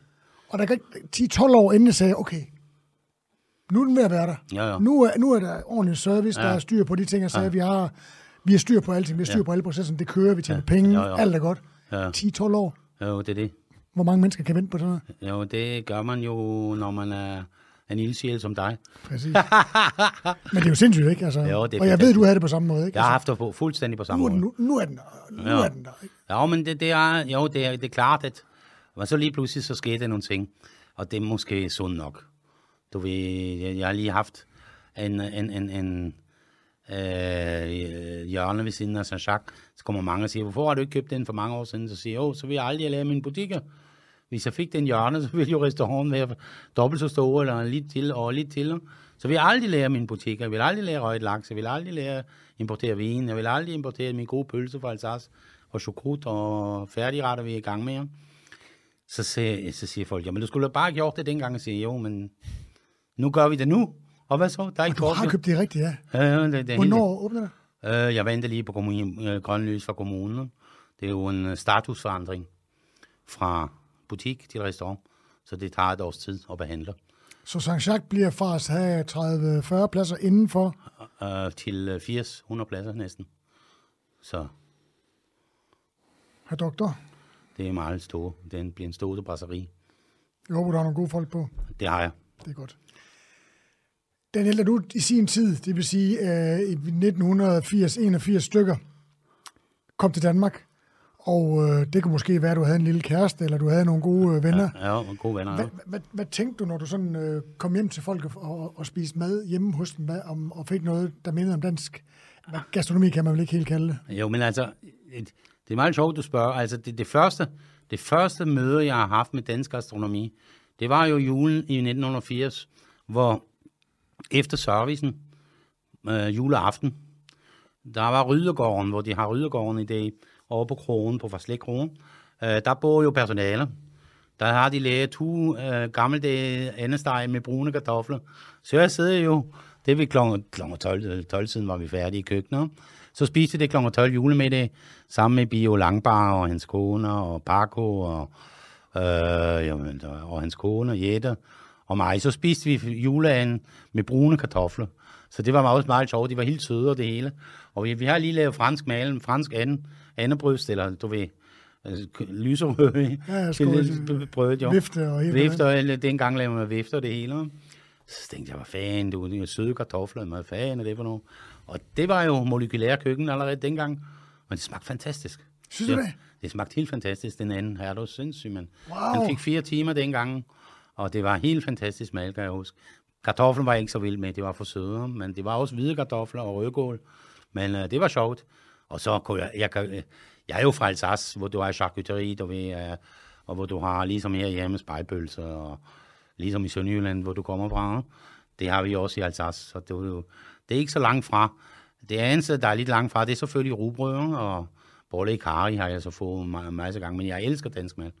Det, må jeg ved også at sådan noget som, som en frist i rødspætte med nye kartofler. Jo, også helt sindssygt. Det er fantastisk. Det er fantastisk. Men det er jo sindssygt, når du kommer fra en... en øh, det kan måske være, vi kan nå lige at snakke lidt om, om Alsace, fordi jeg, jeg, jeg, jeg elsker Alsace, og det er, ja. jeg, jeg synes, det er frygteligt, at det faktum er, at det, det, er, det er måske jo ti år siden, jeg har været der. Jeg, ja. jeg elsker Alsace, også fordi at der, hvor jeg ligesom trådte ind i den her verden efter ja. min læretid, hvor jeg startede med ja. arbejde for Christian. Og Christian, du har også arbejdet, arbejdet med Alsace, med Alsace-manden. Ja, mellem nummer Europa. Et, nummer, ja. nummer et, det er jo Christian. Ja. Han er jo rigtig Alsace. Så, så, så jeg, jeg, jeg rejste, jeg spiste meget. Den mad, jeg lærte at lave, var meget inspireret af Alsace. Du har aldrig brugt Alsace ret meget på... Du lavede en kok og risling, ikke? Men jo, altså... og lidt bake-off. På kokkeskolen brugte jeg nogle retter fra Alsace.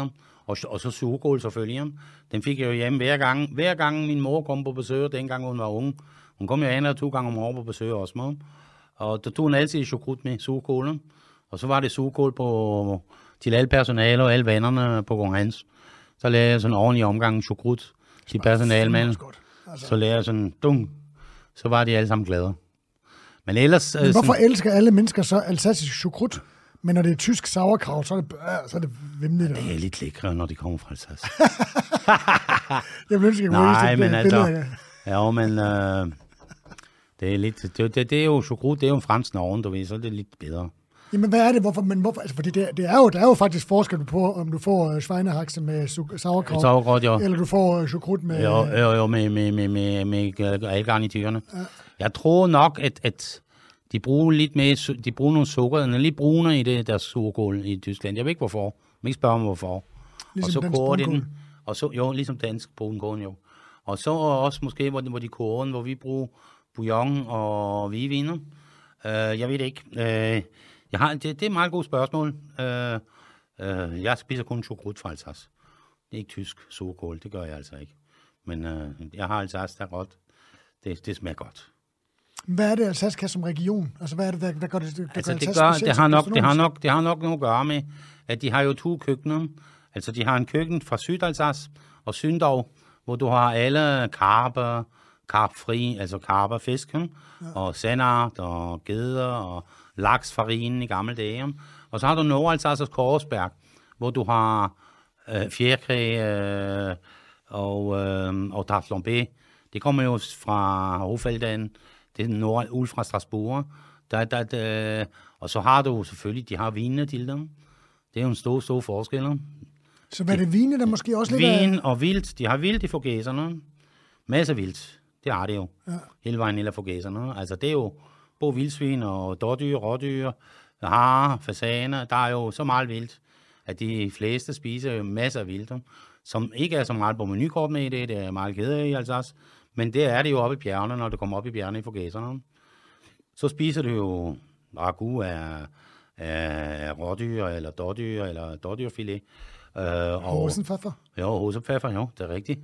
Har, har, har i bjergesås. Og øh, nej, nej, det er helt sikkert.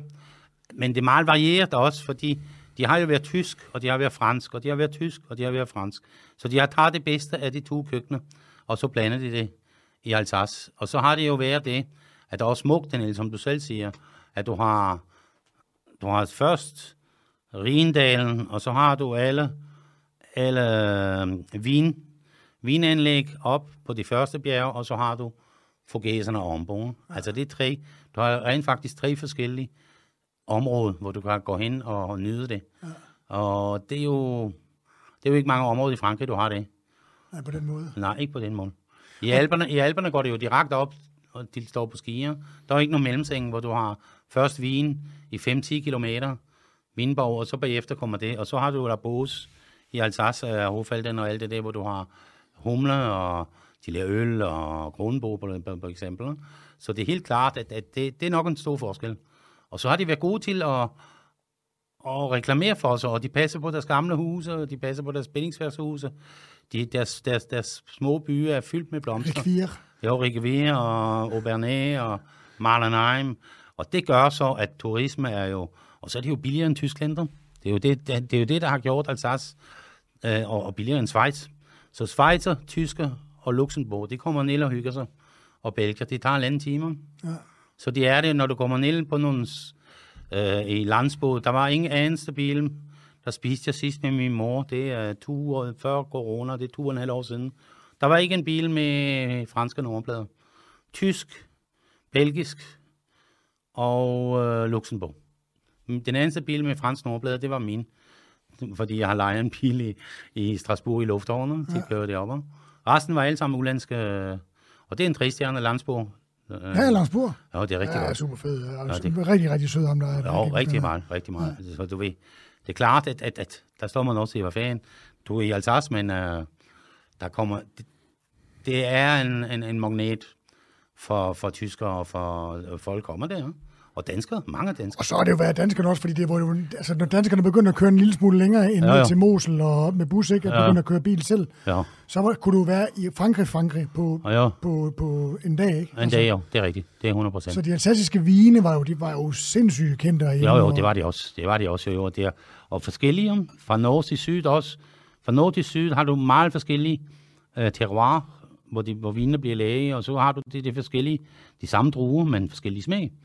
Og forskellige øh, intonationer i vinen, når du smager dem. Nogle er med granit i, nogle er med argille. Og, og det gør det også lidt spændende for folk, der godt kan lide vinen, og, og, og have en vinrejse den el til. Ja. Og, det er jo, og så er det også til at betale i forhold til Bourgogne eller Bordeaux, til den sags skylder.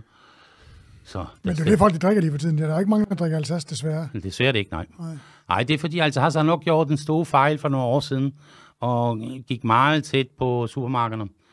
Og med masser af dårlige viner, ja. som sådan nogle ko- hvad hedder det, kooperativviner. Og det skulle de nok ikke have gjort. Det har ødelagt meget for Alsace. Fordi det er klart, hvis, hvis Alsace-vinene med svovl og det hele er lavet dårligt, så bliver man altså for ondt i hovedet og bliver halssyg af det.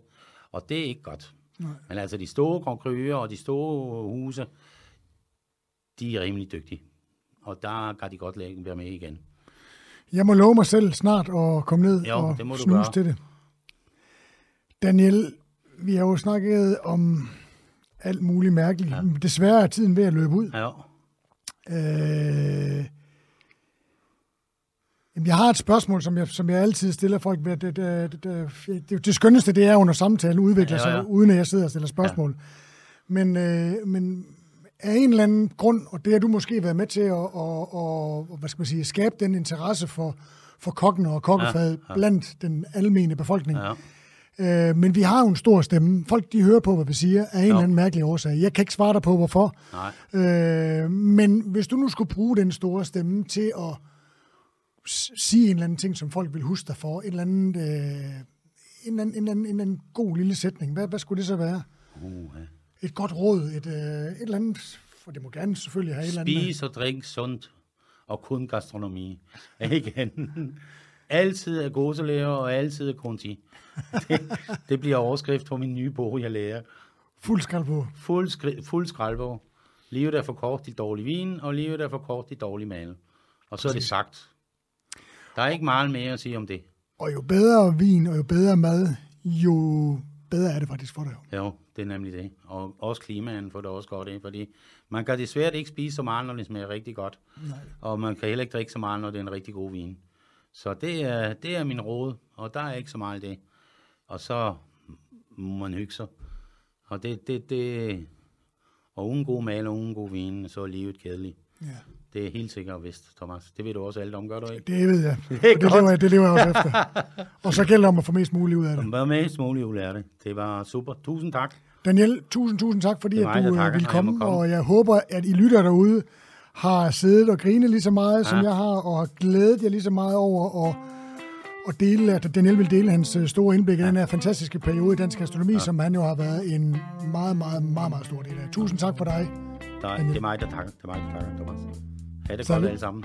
Salut. Wow, det var det. Og hvor var det dog fedt at høre en af The Grand Old Men gad stille op til en god gang kokkehistorie. Og naturligvis også tak til gastrotools punktum d k, din køkkengejspusher, for at støtte podcasten og på den måde gøre det muligt at lave dette afsnit. I kunne jo passende kvittere for taknemmeligheden ved at tage et smut ind forbi deres webshop, hvor de på fredag åbner op for de sindssygeste Black Friday-tilbud, som de siger over there. Det bliver vildt, som vi siger herover. Ind på gastrotools punktum d k og se, hvor amok man kan gå, og det er nu på fredag.